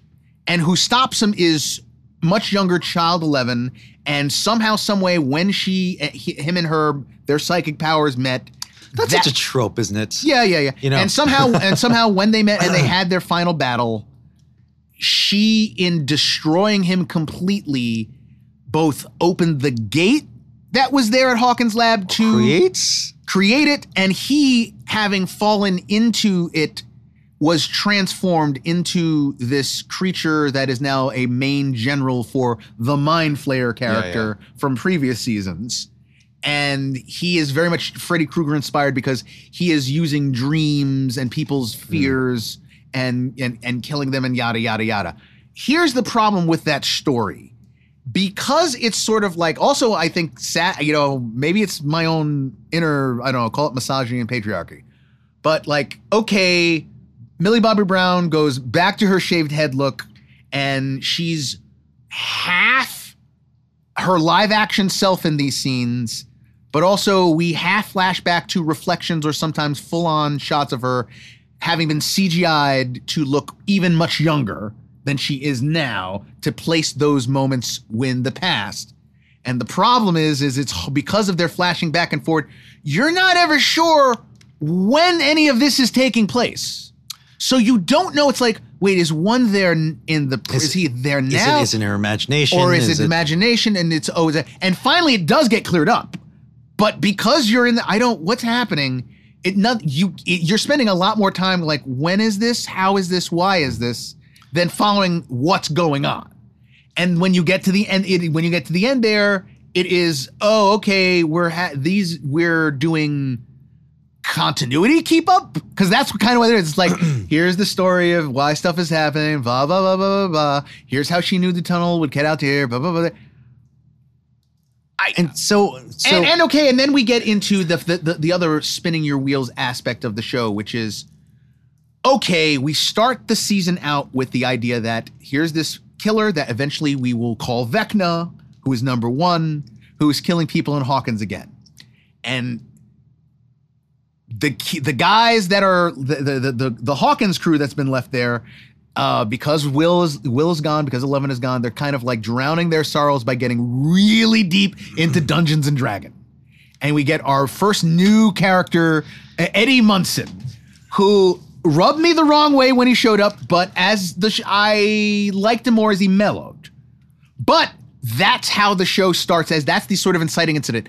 Eddie Munson, their D and D pal, is going to be accused of murder because the the, the the number one Vecna character has killed someone in his place, and that gets the ball rolling. and what is and what is the narrative any, of any right? what is a what is the narrative of any trope where you have a small town where shenanigans Right, occurs yeah. right, you know well what ends up happening is there is there's a mob mentality and what happens in this mob um, that that sort of just forms 80s up right 80s There- were a different time, right, Ed? well because you know we know that uh, in any small town it's not your local magistrates or your not- local it's not the your local mayor, minister, not the mayor it's not the it's not the sheriff. sheriff. It's always The dog. in this case, it's it's it's the star basketball captain. the star basketball captain can rile up the entire town to go out for mob justice at the drop of a hat. Basically, he's the one. Only because In town hall- he's the captain of the basketball team. He basically he's the one. Jokic. He's the one who who stands before town hall, and all of town hall, appealing to every citizen in that small town, and says, saying, "We've got to lynch the local Dungeons and Dragon Club. "Who's Club. with me?" Who's coming with me to lynch the local Dungeons and Dragon Club?" And they're like, yeah, sure, yeah, "Yeah, we're down. you know, Cool. like what?" And there's one guy that says, So "Oh, what are you? What are you? What are you like? Seven, think- what are you? think that- 17, you- 18? You, yeah, think I'm the sure you Duffer Brothers are, are trying to like you know do, do a switcheroo, and there's like uh, there's one guy who actually like stands up and he's walking walks out. You think he's in well, disgust, but it's not. It's like we gotta find Well, these guys. What are you looking at? and- Who's with me? and okay, that's that's fine. That actually is a that's a thing from the '80s where there was this fear of Dungeons and Dragon. I get what they're doing there. Um, but again, the the Eleven stuff is because it's confusing. It doesn't work maybe as well as it should. And then we get to, as I said, the we have this Dungeons and Dragon story already with Eddie is wanted for murder. They think he's the murderer, and we've got to help our buddy. And also, by the way, help our buddy and let him into the fact that he thought he was the coolest guy in school. But no, it turns out those nerds you were like, oh, like quasi bullying because he's their friend, but he's kind of overbearing and he's like, I'm the dungeon master. I have all this power. And then it was like, yeah, dude, we got to let you know. And uh, yeah, we've been doing this Scooby Doo shit for about three, four years now.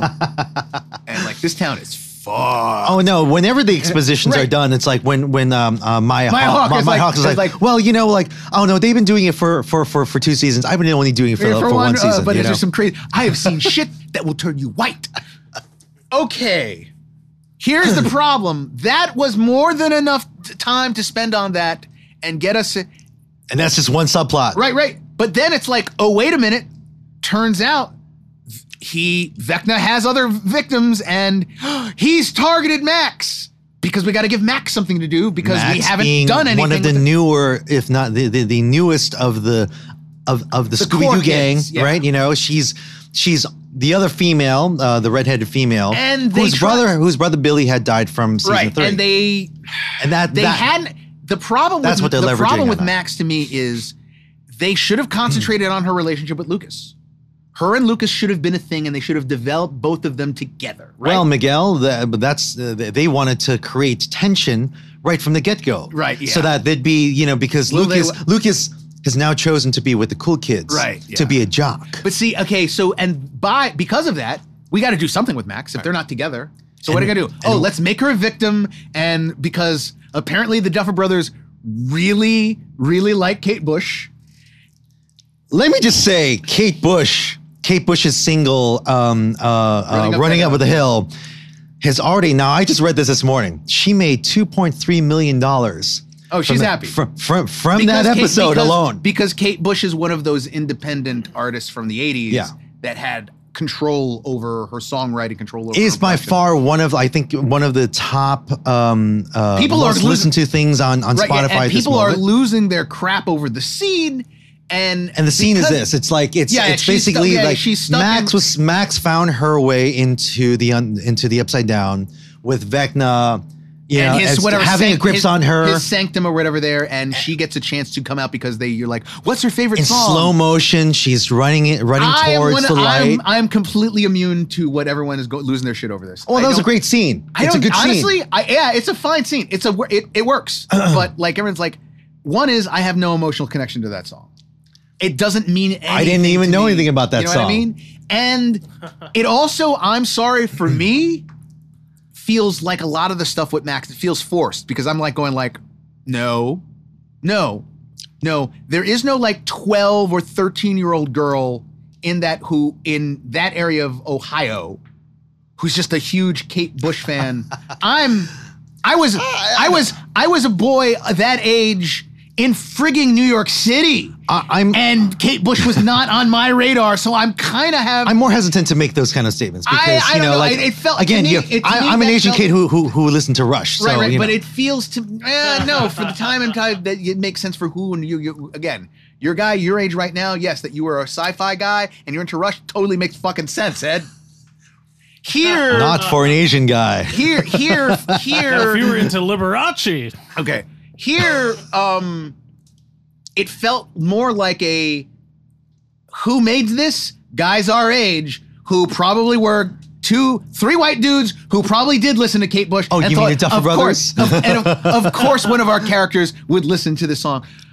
The problem is, is that we didn't need Max to be under threat. We didn't need Max to be the next victim and have to work this thing in. We already had the pressing timeline thing. Oh, Eddie is being accused of murder. People are willing to lynch him in the streets. And we have Vecna as the ultimate villain. So adding Max as, oh, now Max might also die too, doesn't add, didn't add anything. We already had our time, you know, crunch situation. It was a lot to. Um, I I mean, again, if you're talking about force, forcing uh, um, a character. Oh, there's a lot that they had to really bring up to speed with Max, who we didn't know at all from season three. because she wasn't developed. If she And then, had like- been developed more with Lucas, we'd have something. But instead, here we have this whole like, oh, Max thinks she's gonna die, and we're gonna give you this emotional montage. Right.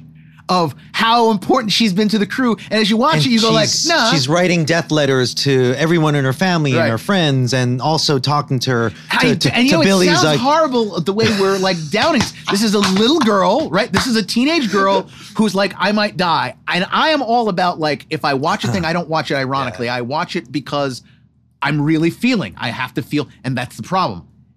I didn't feel for all that. Max wasn't a super developed character. And and I just want to say that actress, I know she could do better. Because I think has she did. I think that- she did well. Mm, here's the But problem. again, because- she has this like one like stare that she does that her character does. This sort of like like I'm I'm emotionally closing myself off from th- the whole world, or I'm I'm I'm my heart. She has two modes. I'm emotionally closing myself off to the rest of the world, and my heart is beating a thousand miles a minute. And there's not a lot in between either of those things. And because of that, and then you get that montage moment, and it's kind of like, oh, your you're supposed to care. She was Eleven's best friend, and you're like, no, No, she kind of not yeah, that- really, kind of not really, because you didn't bother to Well, look, give her okay. a, the screen time. So Uh, this is indicative of the season as a whole. That doesn't mean that there's not stuff that was really interesting and really well done. I think the mystery of one, even though, like I said, the execution wasn't great. Again, That it's- actor it's- was good. That idea was good. characters you, at you left and right from like you know the uh, Jonathan's friend, not Yeah, this Jonathan, Argyle. But like, yeah, Argyle. Who, by the way, they decided like like a quick scene how how there's a Oh. girl in the house and right you know well, like, yeah, no, why? well, because Why? why? Because again, Team California was all about the the, the, the funny ha-has. So for some reason, harkening back to one of my least favorite aspects of season three, it's like we gotta go see Dustin's girlfriend in Utah, who's a Mormon and a nerdy girl, and oh, we're gonna get to her house, and her house is some fucking sitcom with three billion kids And they- and a and a and they need to break dad. into the dad's like office to access his computer because he's and got oh internet. yeah, and, and for two seconds, Argyle's gonna have a crush on the older daughter, and they're gonna smoke pot in the van. The internet, what's that? You Right, yeah, and it's now like- I, I want to get to this aspect, which is basically not everything was all is all sour. And, No, no, you know, like stuff. and- right because I have to say that while um, a lot of the shenanigans with uh, with Team Rescue Jim Hopper is kind of not just Herculean, it's silly Herculean, right? Um, and the fact that hey, you know, um, we're gonna just make uh, Winona Winona's character um, really be a non-character. She's just She's kind of just the straight person to yeah, you know. Um, we'll give everything to Brett Gelman because he's funny. He's What's, charis- what's the character's name again? um, Murray, Murray, right? right?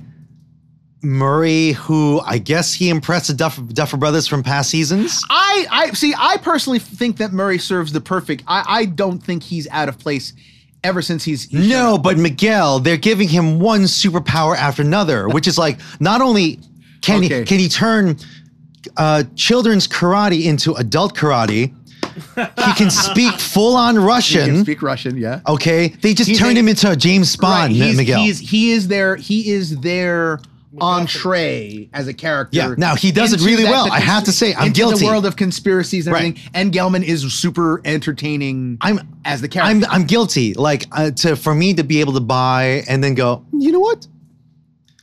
He's he's doing a great job at at, at being able to But he get had- to Russia. but he but it yes here is there is a there's a Cosmo Kramer aspect to him. yes, but again, Miguel, Is Right, he he's? Cosmo Kramer Right, turned no, no, into that- 007. Right. Well, that's the thing. He's he's it's sort of like this is fine. Mr. Bean. This is fine if you are gonna dr- give me a little bit of Murray every once in a while. If you're gonna drip him through, this is okay. But this was a lot of that. Do you realize Suddenly- that once suddenly- he gets into Russia, he he's Yeah. like completely like uh, um, is like able to to to worm his way into a this, this secret underground, secret underground like, uh, uh, facility that's armed to the teeth, right? that's got an extra dimensional and then able the to. Yeah. able to get like you know one of the security guys in Russian and say you know hey, Hey, you know, now- Broski. Yeah. and then get to the to the Jim Hopper scenes, which is all gold. Yeah, he You know, they like- sell it. That's good. It's good, but it The, ta- the table where they're they're they're they're just stuffing him, uh, stuff he's like, like, yeah, they're- food. they're- they're and he's just catching li- a little bit of of what he's learned of Russian, being able to sp- because he doesn't really speak Right, Russian, but he's like a monster. Click of the Zippo lighter. Right, yeah. and then and then he starts going through his and look, character stuff this year was good. Um, I was really affected by something about that Hopper said. You guys are dead men. Well, no, not that. You guys- Um, I was affected when basically he said, you know, for the longest time, I thought I was cursed.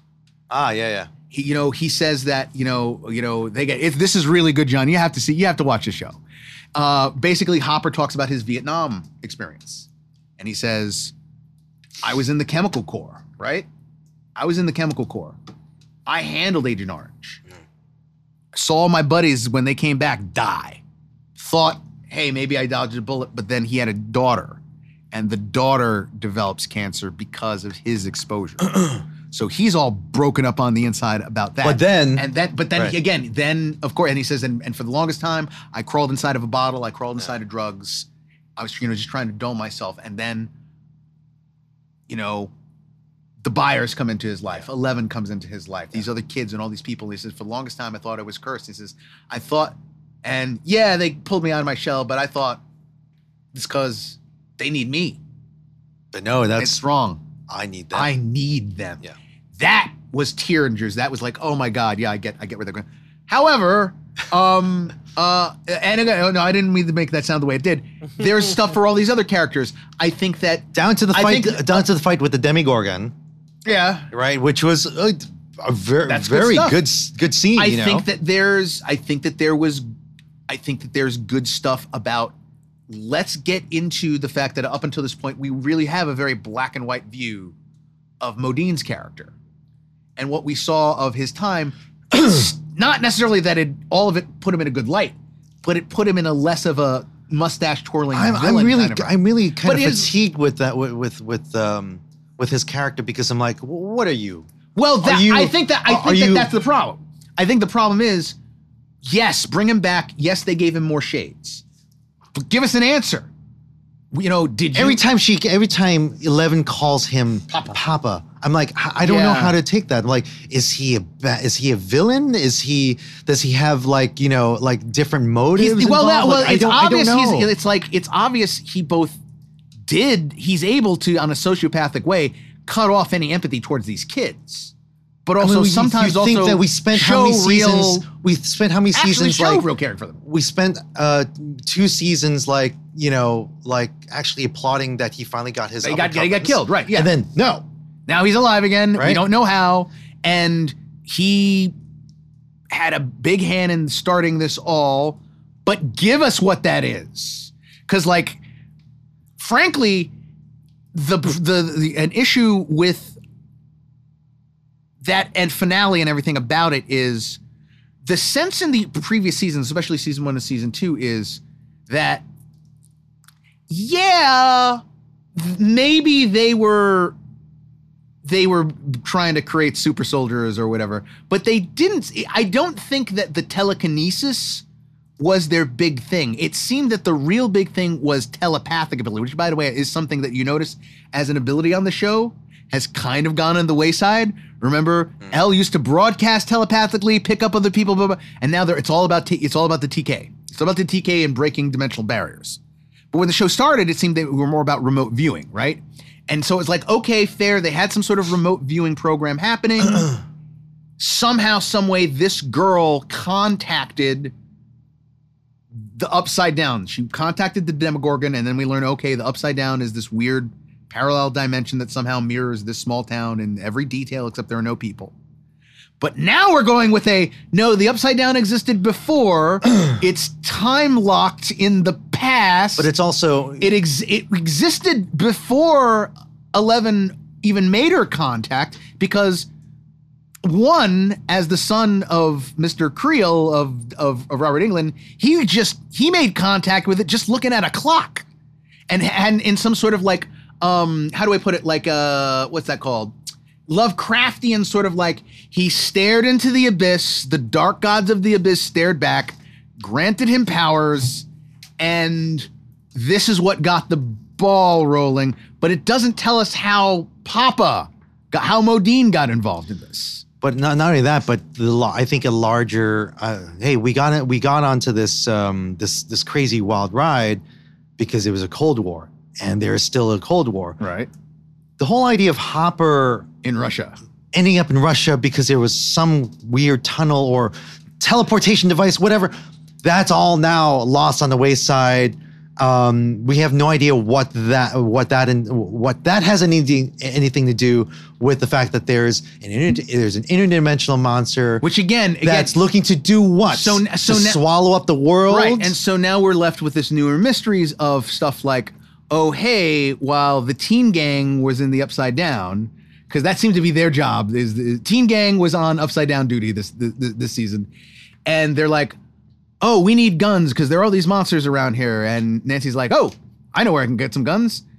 There's guns at my house. Uh, how, well, how do you know? It's like, well, everything else is. only to discover oh, wait. no, we're in the past. this is time locked from some moment, which brings up its own. Which again, I wanted more, but instead of giving answers that just uh, More, beg yeah, questions, yeah, beg yeah. questions.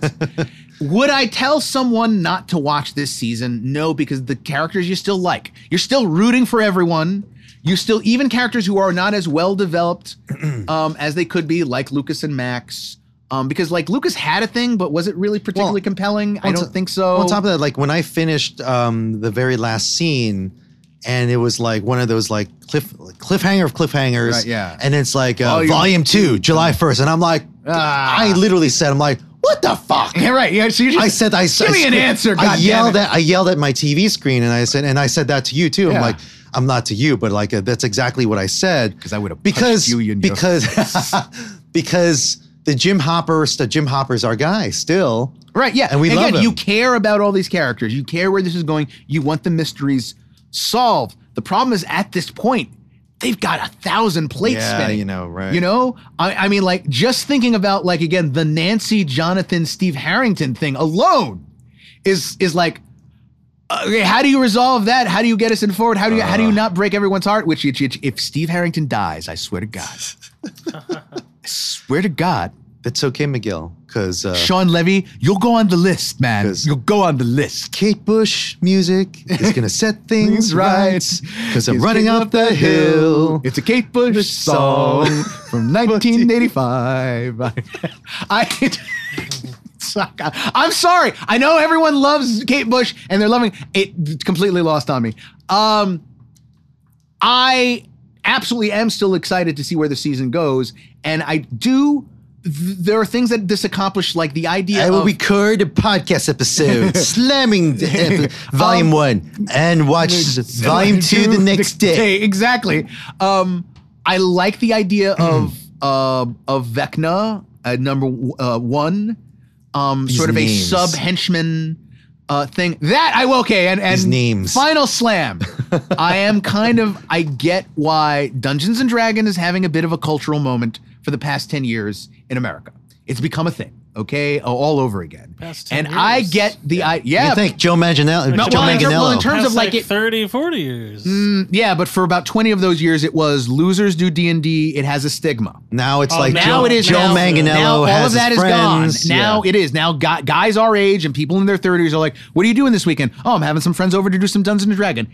That's only been in like the last 10 years. you can attribute that to like Again, you know you gotta card remember, captors, you gotta remember, John. you know. Me and Ed were there when this was. I had a friend in my parochial school. He was my best friend, John. He was my best friend in Same parochial story, school. dude. Wait, he's my best friend who was super into D and D, and I was like, "No, thank you. my we will kid- not. We will not be my doing this." childhood best friend. He had his own sheets and he made one for me. Right. right? I'm like, oh, I what? What is this? Well, you know, you got to spin whatever. And then uh, years later, um, uh, my my best friend from later on in my in my childhood, he'd moved to like somewhere in Jersey, and then I went to visit him. It was it was, it was my Mike moment, right? He's ne- he's neck deep in. yeah, in- and in it's like, D&D. oh yeah, and like, and he made some friends who were playing D and D in someone's garage, and I'm like, there, I'm like, uh, yeah, I don't I'm gonna go back to Brooklyn, and I'm gonna pick up a guitar. Yeah, because and, and so be, and because of that, like to a degree, I get, and so that's why they're featuring D and D so much. That's why it resonates now. I get that. I am getting a little tired of Dustin. I am going to put everything in D and D terms, and somehow this will stick and be the thing. Like ah, the you know, names, he's- how the powers work. It's like it's like this thing. Well, no, that's like me going like I don't know, and there's an alien phenomenon that shows up somewhere, and I go, "Oh man, that's just like Starro from DC Comics," and suddenly it everything about it is exactly like Starro from DC Comics. It's like I can use the comics to defeat the alien. No, no, no. Miguel, Miguel. They've done that a little bit too Come much. on, They've you gone have to, to- that well way too many Listen, times. you've got a level nine paladin. You've got to spin for that, man. You know, come on. I will say they made the D and D slash basketball scene is a great scene, and it's the scene that made me go on Munson's side, on Eddie's side. Because up until that point, I was just like, "Oh God, this oh, guy's which, this guy's mean- a near do well pothead kid from school. He's kind of an asshole." But then they showed that he had a legitimate love for for the the game of Dungeon and Dragon and wh- how it could make connections between. I know we're trying to close this Yeah, this okay. little, little little you know this piece here, but um, to bring in Lucas's sister as like again. you know as like the crack That's- shot D and D player. I'm like you know, this again you goes into the whole we've got too many characters and we're shoving them down our throats sort of thing. But over to again, finally, finally, finally ending this. Sorry, people. Sorry, audience. I want to see where it goes. I still enjoyed being with the characters. Um, it's just it feels like maybe they they this is suffering from how they're executing it because of the COVID break, because of all the scrutiny the show has, and and so on and so forth.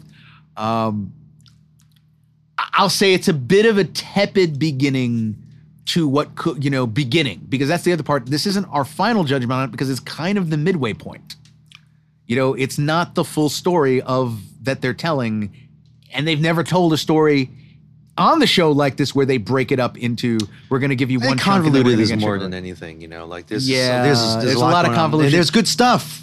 You know, I mean, and therefore, like you know, I still- we cannot. I still we love all these not characters. recommend this. Yeah, I still love these characters. I still say if you like if you like the show and you've always liked these characters, most definitely you want to keep up. You want to see where the story goes. It hasn't turned me off. I want to know how it ends, but I think there's there's some unforced sloppiness maybe in their scripting. Well, it is. Uh, and- I think it's how they're um, forming these individual. When episodes. this was when season one had just hit, I think it became quickly it became Netflix's flagship show. yeah, as right? You well know? it should. It's and now it's show. like you know, like once this is gone, like I don't know what else. I uh, what other thing Netflix is, has in their bag. I, I, I also, you know, I also think that the fact that it's a nostalgia piece, Mhm.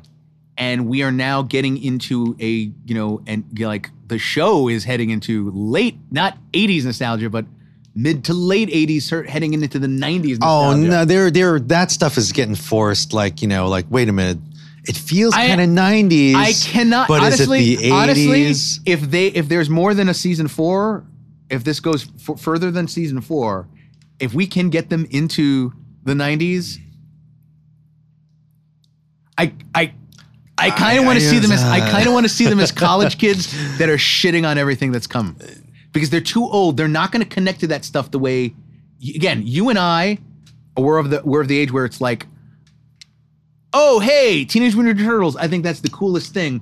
But we're already aging a little bit out of that. We're already like teenage mutant Ninja turtles has showed up. It's like we're kind of 10 and 11 and like our teen years are just right around the corner so by the time the power rangers showed up you and i we're like what is this crap Well, and I it'll, can't- it'll I be all about. see, Ne- it'll be Nevermind. It'll be lots of brown sounds. Oh yeah, well, I know, but sound but stuff they're also and- but in terms of the stuff that the show always concentrates on, the mm. geek, you know, Yeah. sci-fi fantasy culture Yeah. that unites these kids, not music. They're not. This is not a group of music kids. Mm. Okay, we oh, know. Oh, Yeah. All right. Okay, A- again, Okay. No one knew what Max's like favorite song was because none of them listened to Kate Bush. However, you know, John Jonathan, but again, he's a teen, he's older, so like, yeah. If you tell me that the the Stranger Thing kids, um, if you tell me that Dustin, uh, is the type of kid that like you know, walked to uh, walked to school in a skirt because that's what Kurt Cobain did. Yes, I totally see that. The, the music culture they would grown, and when they look back at what was sci-fi, fantasy, geek stuff, they'll they'll be like our generation. They'll be like, "What is this Power Rangers crap? You guys don't know." We're the Jedi's, man. We're bereft. It's 19 it's 1992 and the only thing I have is heir to the empire. you know, like I could I would I would like to see that. Uh, that'll finish up what we have to say here about um, volume 1 of Stranger Things season 4 and when we come back we'll give you our thoughts on the last 3 episodes of Miss Marvel. Pow! John? He's been he's been devoured by the Demogorgon. What do we do? John? He might be outside.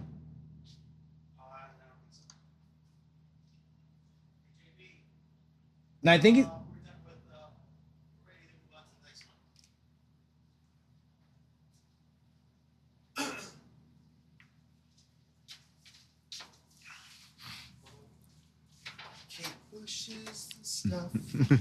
we running up that hill. It's a Kate Bush song. I don't remember from 1985. All right, we'll just get into it. I. Oh, he's not. He's not back there. He is back there. I told him we were ready to move on. Oh, we'll just move on. I'll insert. Okay. Okay, Okay, John, fine. insert. John, insert back from back from words from friends now. Okay. All right. So, Miss Marvel, Disney Plus show. Uh, at this point, we there have only been Only three, been uh, three, and tomorrow the fourth the one, fourth one comes. Will drop. This has been a pretty anticipated show. Um, I forget. Did we talk a little bit about this? I think we talked a little bit about this, but yeah. Oh no, we haven't really. Okay.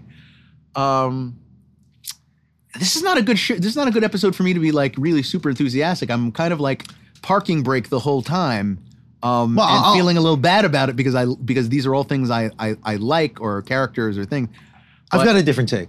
Okay, But, yeah, you're no. yo yes yes you are you are a lot more positive on this. okay, so Miss Marvel Kamala Khan um, is the second character. Well, not, no wait, not the second. She's third or fourth character to be called Miss Marvel uh, from Marvel Comics. Um, you know, you've got Carol Danvers, um, you've got um, Sharon Ventura, um, and Kamala Khan was a uh, late '90s, early 2000s character that was introduced to you know add add diversity. They had bumped up Carol Danvers to be Captain Marvel, so the Miss Marvel name was now you know available, and Marvel sort of approached it as like, how can we kind of do a Spider-Man esque young female character? created by created by a um, uh, Bisha K. Ali, uh, who's a British uh, Pakistani stand-up comedian and screenwriter, and uh, and you know, and she had penned this back in um, uh, I would say going a few years back. Let me see when when it was um, uh, 2019, I believe. She's Oh, no, she's no, no, no, no, not 2019, not 2019, but uh, yeah, a little, a little, a little way before that. But whatever the case is, it's She, she, yeah, she's she's so it's a character introduced to have diversity, yeah, diversity of sex, diversity of race, diversity Age. of of age, diversity of religious background. Mm-hmm. Okay, and you know the approach to this character has always been about we want the character to be fun, youthful, and exuberant, but also respectful of the culture where she comes from. And like I said, there's the Spider-Man aspect of like, oh, her her neighborhood, her family, there are these big supporting characters. And and as a character, she got her push. She, if you have tuned into a Marvel cartoon in the last 10 years, she's been somewhere animated somewhere along the way. She's appeared in the Spider-Man Ultimate cartoon. She's appeared in video the games. Avengers. She's appeared in video games.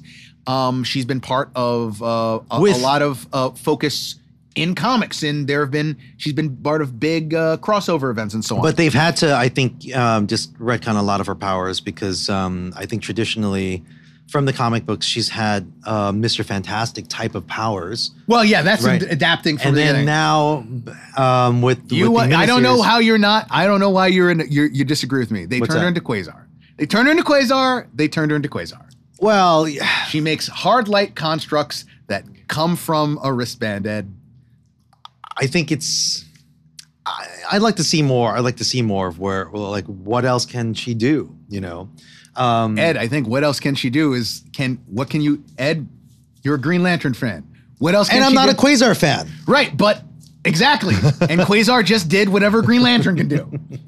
So, you know, there is this there is this sort of like, okay, hard light constructs um versus her stretching power. There's been some changes in things, you know, she's had her own things of changing because it's like, oh, we have her origins. Like, is she an inhuman? Is she not? In this version, they seem to be going for something Something very different folklore with which uh, who knows? I, in all honesty, the way this show has changed again, you know, with with introducing that element out of nowhere, kind of. I don't know if it will be that or not. So the last episode, they they sort of had um, a, I guess, a distant relative or whatever uh, that it sort of had to explain to her where we come from. You know, well, it seemed to Um, explain where her grandmother came from, right? but not her or her gr- or her great or great grandmother, And I don't understand and that, how the mother, her mother, Mm. is always talking about. I don't get if the mother is talking about her own mother or her grandmother because oh that woman has brought me nothing. So that's a whole There's always someone uh, that she talks to via Skype. right. She which seems to be her grandmother, maybe her father's mother or mother. I don't know. yeah, and and that's, but I don't and understand how that connection and that's so this- there's this folklore this of like into- of, of of genies and jinns, right that from- they seem to be you know using maybe because again they wanted to have greater cultural relevance Mm. or something along those lines the point is is this character has some burdens in adapting her because again just like on the on the page you're like well um how many brown south asian superhero characters It's not the have? the line is uh, it's not it's not women? usually the brown girls from right from New. Jersey who save the day. We know that you know we're dealing with a society and a culture that is different from our own, has a different religious basis, and has a lot of different like general societal mores and ethics that are different from ours. And the the character is always shown that, and the show is taking pains, great pains. You know, I don't I don't say that blithely. They are mm-hmm. doing the work of like we want to really give you the cultural background, show you this is her neighborhood, these are the people in her world, and they're not all white And that's a very- know, have to- regular you know folk that you imagine. They're they're all people of color. They're all they're all Muslim, and their life revolves around a thing that is alien to you and I, around the community around the mosque and and and worship. and is a very uh, I would have to say, in my opinion, like for Disney, that's a very gutsy move. Um, when you're showing not just the uh, what goes on inside of a mosque, right? Um, Disney, this is mass. Uh, y- you're you're you're mass marketing um, content to an entire world, entire globe. Um, again, and uh, the whole time watching this, and I'm like, I don't know what, I don't know how middle Americans are going to receive this, right? As it is, especially in this day and age, living in America, um, there's, you know, stuff like this. Like I, I I'm, I'm just like cringing. The Trump- not not at the stuff that I'm watching, but like at like the just the imagining what the reaction would be. Well, that said, Ed, Ed, we we live in a world where the Trump administration literally had a ban based on religion, right? You know, so On the religion showcased in this show. Yeah. So and, and therefore, I think um, I would have to say it's not just gutsy. Being Disney, being Disney, they can do it because Right, they're, yeah, they- they're they're they're they, they've got uh, they're larger enough as an organization, and and they be able to pull this also are they are also as you said the meta whole brown girls from you know Jersey City. Now that's the other they aspect. of it. they they also get into the idea of like okay if you have a world where there's a context of there are superpowered beings and for the most part up until this point um they're all most of them that are high profile that have been getting all the praise are a quote unquote American superheroes. Mm-hmm. Now we have to now add the add, you know it's like in their world they're talking about Muslim bigotry, talking about the issues of Muslims integrating into society, and now, oh hey, there's a Muslim superhero amongst us. What's the reaction? What's the what's the wider world? What's government and socially? What are the people around her, but also people who are far away from her? And this think? is where I think that while you know, on the one hand, we can be critics of the the, the content and the and, and the the material that that's before us, but I'm watching this and I'm like, hey, yeah, I don't. I'm a kid from Jersey City originally, not from Brooklyn, right? And I know exactly what this kid went through um, uh, growing up, not just here, but also um, uh, And not, not just there, but also- also when I moved to Brooklyn as well. but also don't know. right. You know, it is it is it's also and and like you said, that's the risk for Disney. That's like how's the audience going to react? And I have to, I have to applaud them for doing that. You now, know, you said you were much more positive. You you had nothing but praise for Well, its, uh, uh, its its he- central actress. Well, here's here's here. I'm watching this with my wife, who, my wife. I don't usually, I don't get to normally watch stuff with with Jennifer on a regular basis. She has her own thing, and I have mine. But here, you know, she tends to gravitate towards these type of stories, uh, especially you have someone like, like uh, underdog of underdogs, and we're watching this, and she was very grabbed in um, and I think it spoke more to her than than than it did to me. Me, I'm in it for hey, give me the Captain Americas, give me the, the give me the Thors and the Iron Mans. Um, for her, it's got to be something else, you know. Like and and for her to see a character as um, as Kamala Khan and to go through all that she's going through and with family life. And granted, I I have to say, isn't necessarily like really horrible stuff. It is by far the most Disney of Right. And you Disney- yourself have said of, that you, that of you Marvel things I've ever seen again, before. That you you prefer if they were to lean heavier into the superhero stuff, but you give them their credit for this family stuff that so far the Yeah. three episodes has taken up the majority of yeah. like the now there are a lot of force. There are things that are just jammed, packed. They just jam you right down the throat, which is like, uh, um, like the the the little comedic moments that that Yeah. you have with the father and the son, you know, and or even the best friends. Um, it's like watching like. I, I've never seen iCarly, but I'm going to say iCarly. I'm just going to toss that out, right? You know, it is very, by, by far, very Disney, it's very Disney afternoon sitcom. right? yes. Yeah, you know. Um. Anything else that you know that you want to give it praise for? Um, You're talking about Obi Wan? Um, go back to bed, old man. there's a lot I feel that um, uh, I have. I want to wait it out and see where where Okay. things are going. It's third episode, and um, I'm. We're all like you and me being fanboys. Like, where's Carol Danvers? This is this. She is the, the fourth character in the line of Marvels uh, to be to be called a Marvel or Monica Rambeau or Monica Rambo or whatever. Okay. Um, I just want to add one last thing of of of of that goes with the you know you say like Disney is brave for doing some of the stuff. I mean, as brave as a corporation can be with any other product.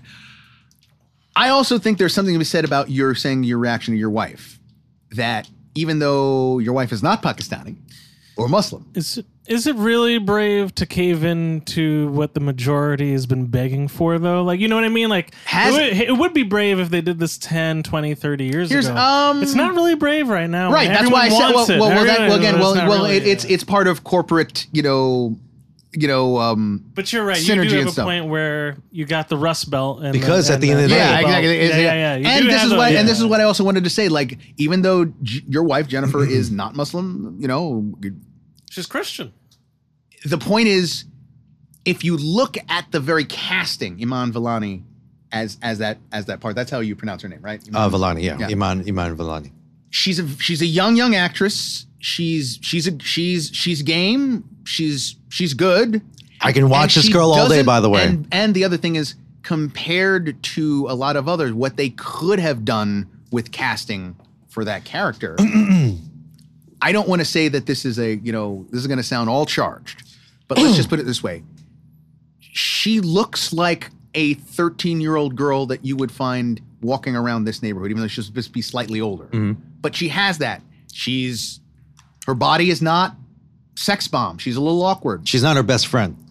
Oh, one of the one of the best. Right, yeah, she's not like she doesn't look like her best friend Right. who has the, you know the fashion mm-hmm. together and you know no, she's she's her cheeks are a little chubby and you know everything everything about her does not scream like your average the average artist's rendition these days of Supergirl. Let's Right, just say. right. Right? Mm-hmm. So on that level, I appreciate that a lot. And again, as I understand, you know, as understanding, you know, Miss Marvel's co- costume alone was a whole big issue for them to figure out because they were like, we want her to be a practicing Muslim character, and they're like, well, you can't.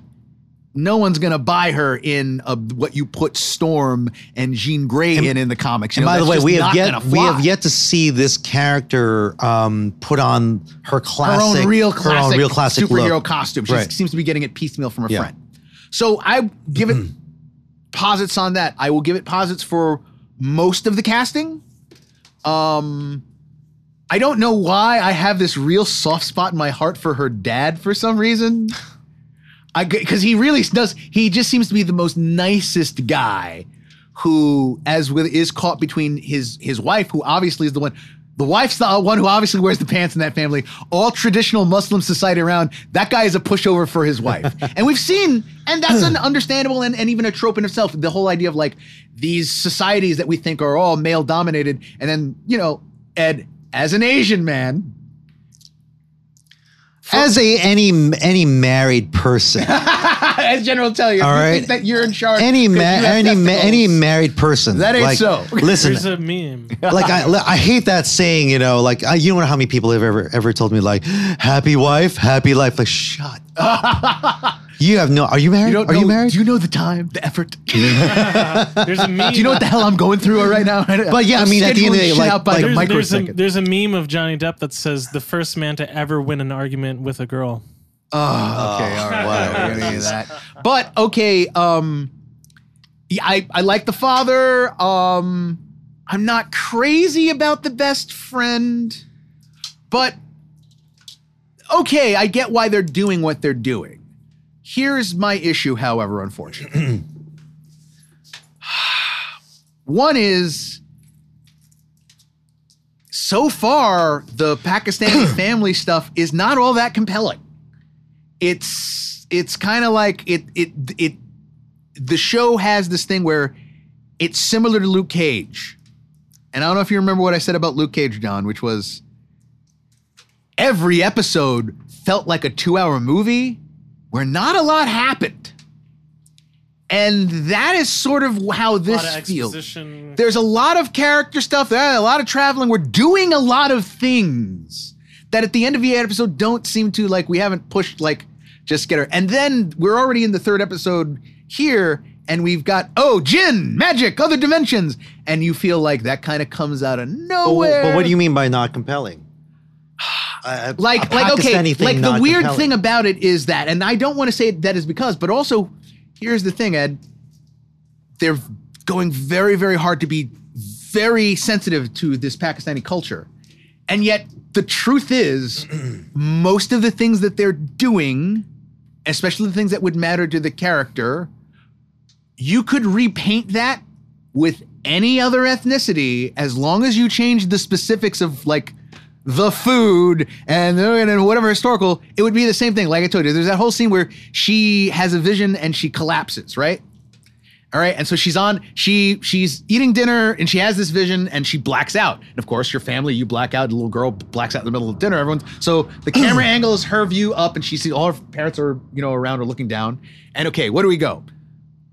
Her brother, who is very, very um, Devout. very devout, is like, "This is jinn. This is this is evil. This is the devil. I will start reading from the Quran." And right? the father comes along And and, the fa- says, like, you know, like, uh, uh, what was the line that the Are you no? He's like, are you okay? Is everything all right? And then the mother, no, the mother says, have you eaten? Oh, are you all right, beta? Have you eaten too much or not enough?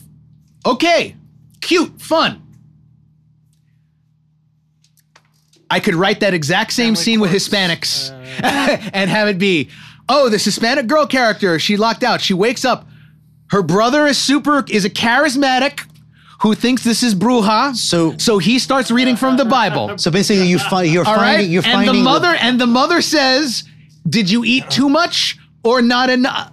laugh track. Okay, it should have been a so laugh track. it's so very- so that's so- it sounds like it's on the the Pakistani it's aspect both is like, underwhelming. It's underwhelming, and and it's because it's like they're But doing think- this weird thing where it's like, I wish you would get into more what the differences are, but they're doing. But that's the thing, But though. wait, wait, hold They- on. they let me need explain. to let me explain. Let me okay. explain. They're doing, to their credit, they want to do the message of. They're not any different than us. Get over it. Right. They're they're your your neighbors and their friends. And yeah, if I as a Hispanic guy can look at that scene and go, "Yep, that if I I can write is- that for and Hispanics, is- and it would be the same thing." The thing, I, I'm not But this. here's the here's the problem. At the same time, while they're trying to be sensitive and they're trying to make it be, they're just like everyone else. That's what makes it bland. And that's they're the thing. just I was about like what they're everyone doing. generic. So here's else. and that is the Disney th- aspect of it, right? that's Which is the- because it's like they have to. quadrant, yeah. They have to wait. Right. Not only that, but like you know, like anything that Even with the It- four it is- quadrant, this feels very John. It can I'm just gonna say, if you were you had the Disney Channel, you know all those '90s and early 2000s Disney shows like iCarly, Tonto. which, which I, iCarly Oh, is dude, Nickelodeon. If not Nickelodeon, but you know, I'm trying to think of like uh, Zach and Zach or whatever. Where was the one where they were the two twins that were on the boat? What about the Wizards and Waverly? Wivers or Place? whatever. It's in that kind Well, of look, level of I'm gonna like, bring- I'm gonna bring something approach up. to it to a degree um while still having certain, every once in a while touching on oh hey here's the issues with young women in a mosque here's the issue of people and you know muslims and the federal government and everything like that that come in every once in a while but for the most part it is very much played like hey here's here's 90s disney's afternoon live action show Well, it's not just, that. with a painting I'm gonna bring pakistani I'm, going to bring up a show that I I did watch. Um, well, it's well, you can say it's ABC, which is also Disney. Fresh off the boat, which I enjoyed as a sitcom. Um, but at the end of the day, like watching it as an Asian American, sometimes I went like, "Wow, did they really have to like you know like but basically they really went to pains to have to explain certain things and how." The we, cultural we as Chinese Americans yes. have had to do Yeah. things because listen, white America's not going to get get Right. certain things, you know. Right, yeah, Not and- even that to to a point where there has to be there has to be um, a a westernized side person that's going to have to uh, that you're going to have to Translate, uh, um, endure this journey with. In this case, it's um, Kamala Khan's Right. best friend. He's a he's a white male person who is put in this situation, you know, with uh, with with fresh off the boat. There's a white family living next door, and they've become Hey, what's, hey, you know? what's that all about? What are you painting Right. on your front and door? That's, What are you and doing that is here? the thing oh, with well, Disney. that's- uh, for guys like you and me, sometimes it's like, hey, you know, you're insulting our intelligence, right? You know, and, and, and, uh, you, I hope you can hear from my voice that I am. This is not sort of a criticism that I'm like whole hog happy about because there is. I also get what the other side is. Like I said, it's like it's good. Like I can't say is it bad that they're presenting this family as just like every. It's not. It's a good thing. It doesn't necessarily make it all that yeah, as interesting as it, it can be, like, like- and then, yeah. as you said, the superhero stuff three episodes in is also very we've only burnered. three episodes. We've only gotten two like two moments where she's two really moments where using- she's, doing really superhero stuff. The last scene in episode three, where, by the way, uh, being that it's a show about New Jersey, and if you're New Jerseyan, just like me, a native New Jerseyan, Bon Jovi is going to be a Right. thing, right? Oh, well. And then like uh, they've got to play some Bon Jovi during one of the fights, which actually is kind of works. Okay, all right, all right. But I- like that that fight, by the way, where she's just fumbling around, not knowing what to do with her powers, and then she's being assaulted yeah, by, these, by these space people, right? you know, Whatever. whatever they are. It kind of works. It has that like, and this well, it has her as desperation and shows the like that if she didn't have her powers, she'd have been killed. it has that greatest American hero of yes, uh, it like has that. I'm to it. fumbling around how to use this and how to how to do. But that. again, like I'm with you. Like you know, it's it's it it is not that impactful there are things as a that show. yeah, and you know you have things like the again like her best friend, obvious love interest character. It's obviously Mm, yeah, he's yeah. in love with her, and I you know that aspect, which is just like done in the most tropey. Most we've seen this a billion times. Oh, they spend all their time together, blah, blah, blah. They're obviously like they're they're in their teens, but they're soulmates. They finish each other's. They are they and they're worried about leaving each other. They don't want to like, oh, I got a I got an offer to go to Caltech, and you know, like, oh my god, if you leave my life, like. So it's like, oh, oh, okay, we've seen all that a, like a billion times before, and on top of it, he he is the one like regular is definitely as an actor, he's Disney afternoon level.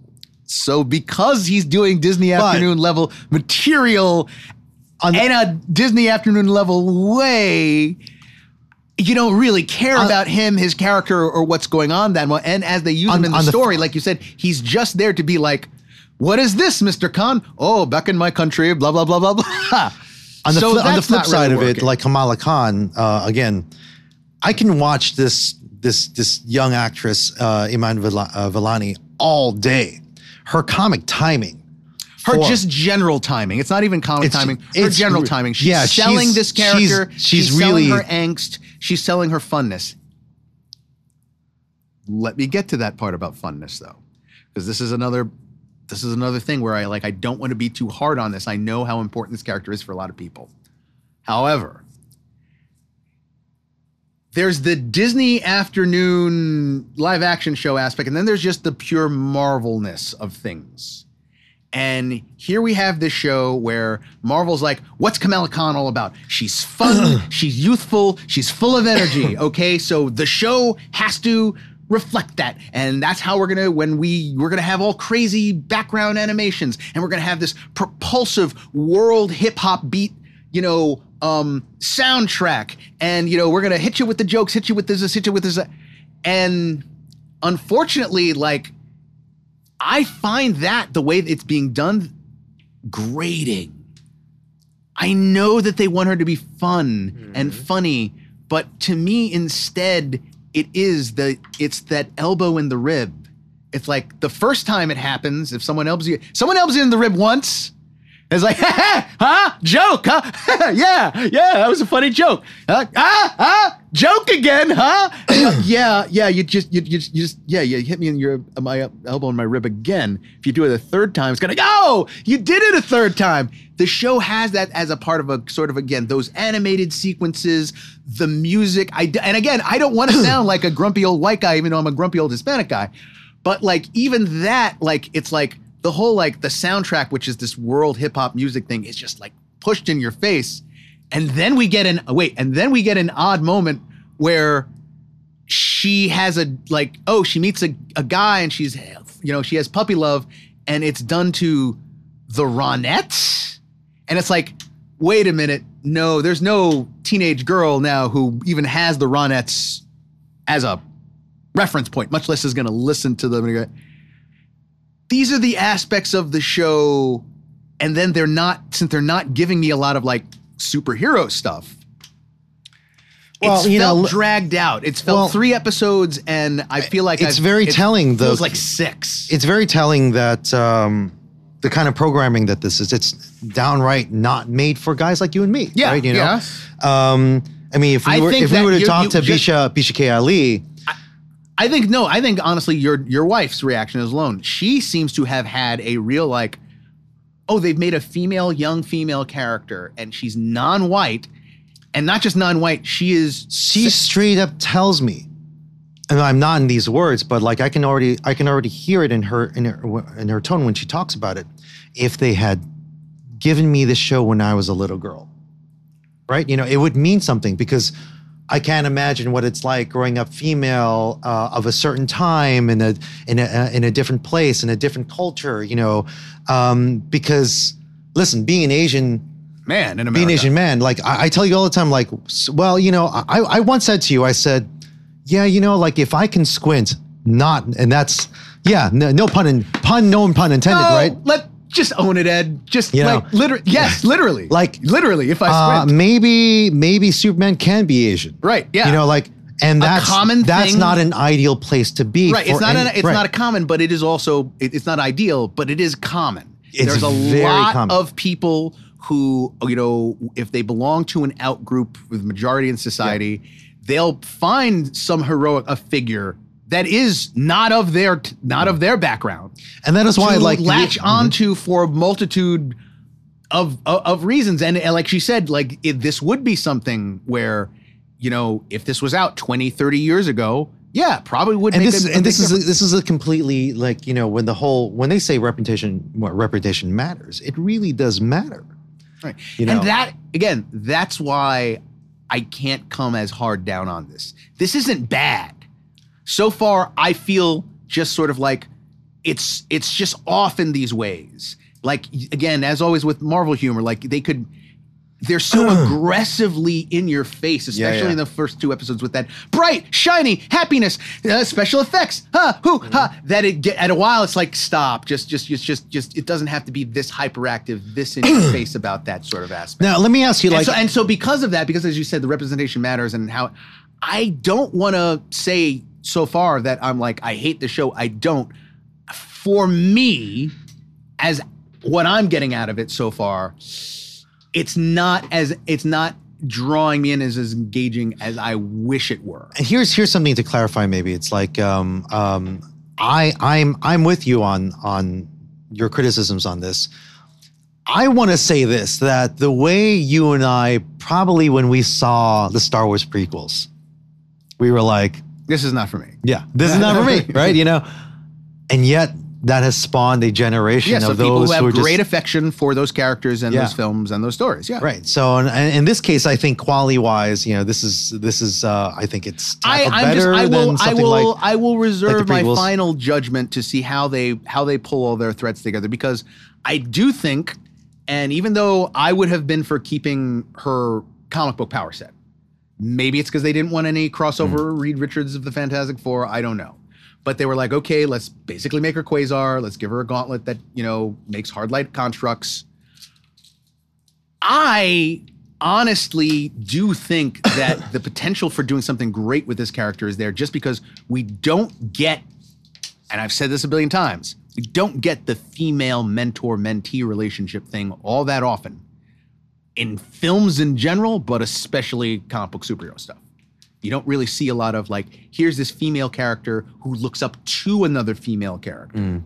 And that one is trying to mold her and give her her sage wisdom and advice and experience and all the rest. You don't see that. Oh, Which, by the way, I hope that it doesn't become like you know Brie, Brie Larson only shows up Yeah, just like Well, two minutes of right, this. yeah, yeah, and I'm yeah. like, you got to be joking, yeah, right? yeah. Really? Well, that is that is why I said you know maybe they couldn't get Brie Larson.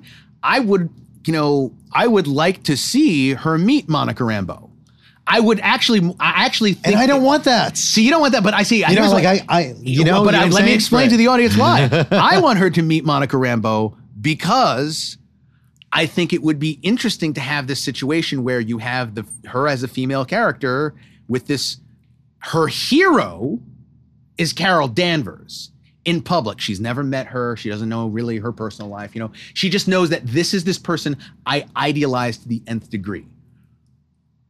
That's her hero. Her mentor is Monica Rambeau, this, you know, who comes around and actually takes time out to teach her how to And use guess her what? I, I see easily see Kamala going, oh, so you're not Carol Danvers. You know, it's like, uh, well, I know Carol Dan. Oh yeah, really? What? What? Can it goes here? Right, but uh, but see, okay, now what you get out of that would be this idea of Kamala has is gets torn by these two different things. How Carol approaches the situation, how Monica approaches the situation, and the difference being here's the person who who is a good person has inspired me, but how she goes about things may be against the person who actually was there, like your father, your teacher, or whatever. You can always have people, here's the person out there, a celebrity, a sports figure, who's my hero. But then you have the person in your life who's your teacher or your mentor. And sometimes you got to make a choice between the two. Sometimes you got to like balance out what your appreciation of one is over what someone in fact ha- is actually doing for you as as a fact physically or or or or mentally or spiritually and i think it could be a good way to you know do a story where monica and you know carol have to sort of like pitch their cases to kamala and and this gives Kamala great centrality in a story that would be around that. It's like it's your choice. How do you want to do this? Who who are you going to try and be more like as a young woman? You know, going out in the world. You had your mother as your, as everyone does. We all have our parents as our role models. But eventually, once you get over the age of, you know, 17, 18, other people come into your life for di- for different things. And that's, I would like to see that because I think there's a great potential. I have nothing, nothing but like, I want to see that the the, the three Marvels movie. I want to see the Marvels because I think this is what. But it's also this. of It's like um, because of again, I'm gonna go for Young Avengers. Maybe you know. Oh, But I- she's at the being set up. She's I being can't set up to see be a these. player. At this point, I'm like, I can't see kids going. We're gonna. We're we're, we're now Young Avengers, and we're gonna by be. the time you would get to a Young Avengers movie, Ed, the actress who plays Kamala will already be over twenty one. yeah, but my So point is this: Young it's like Avengers is not. the more and more Young Avengers is sort of pushed upon us, I go, yeah, I don't see these kids fighting aliens. It's uh, at the same time, I do want to see it, but I'm like, I can't imagine Eh, like you know, I, I can see it again. Her power. Look, once she, once she gets a handle on her powers, again, she's Quasar. That's dangerous. I'm sorry. That's you know that's yeah, and so so are, so are putting uh, putting kids in danger. You know, like that's that's something I don't see. Again, like I said, and b- by the time she gets she gets around to a Young Avengers film where she's fighting off aliens, Ed, she's it's she'll be like 22. uh, yeah, that's why uh, again just to wrap it up, it's not over yet. It's it has a lot of interesting aspects. Its heart is in the right place with a lot of stuff, but I'm sorry. Um, as of right now, I you know it's not a thumbs up, thumbs. I'm definitely a thumbs in the middle. It's definitely like I'm halfway between like kind of not caring and halfway being like I want to see where it finished. And, and, you know that's ultimately I do think you have to. It- it is a- final judgment has to be when it's It finished. is a very uh, odd and uneven piece of property um, that Disney has put out. On the one hand, it is by far, the, I, I believe, one of the, the lowest in Disney Plus's history in terms of viewership. And yet at the same time, it's managed to please guys like John Campia, right. Yes. who every Wednesday was not Obi Wan Kenobi, I do not care about but it Obi-Wan was Ms. Kenobi. Marvel. You know, I'm like, wow, oh wow, okay, you know. And on the one hand, love- I'm glad, and at the same time, I'm like, oh, you know, it's I love John, There, but- there are people who Come on, John. are not as uh, who don't find that find, find this appealing. You know, Well, how well, you know it's. I'm- it's- I'm gonna it's- continue it's- watching it. It's an interesting, you know, um, it's an interesting play for Marvel to use this character and then to use this character for a movie on top of it, showing again the sig- yeah. you know back and forth that we can pop these characters to you know on the small screen, on the big screen. I'm interested to see where it finished, but the three episodes were eh. So um, we got some stuff Love and- coming up. Yeah, Thor: Love and Thunder opens on July 8th, and that's probably going to be uh, what, what our Yeah, next yeah, yeah. what our next episode is Uh, we're, about. we're also looking to do uh, everything, everywhere, all at once, Mm-hmm. Um, and a bunch of other things coming up as well. So uh, enjoy the rest of your summer. Thank you for listening, as always from Pancake Studios, where I want to thank Jonathan Fergar for allowing us to use. No problem, man. He's having he's having he's having sun chips at the moment. And now Stuffing I- his face with and sun- now sun I, chips. I, I leave our goodbye to our uh, corporate mascot. Until next time, To be continued. Um, Great job. corporate mascots. Corporate corporate Why not? mascot. Mascots make a lot of money, dude. I was about to say. Mascots make a lot of money. Mascots make bank, dude. Plus, plus, dude. I don't, I don't know if you know this, but like. Hey, thanks for listening to To Be Continued, the Fanboy Podcast. Thanks, Clark. Please also follow us on Facebook, Instagram, Twitter, and also our various platforms Apple Podcasts, Stitcher, TuneIn, Spotify, and Google Podcast.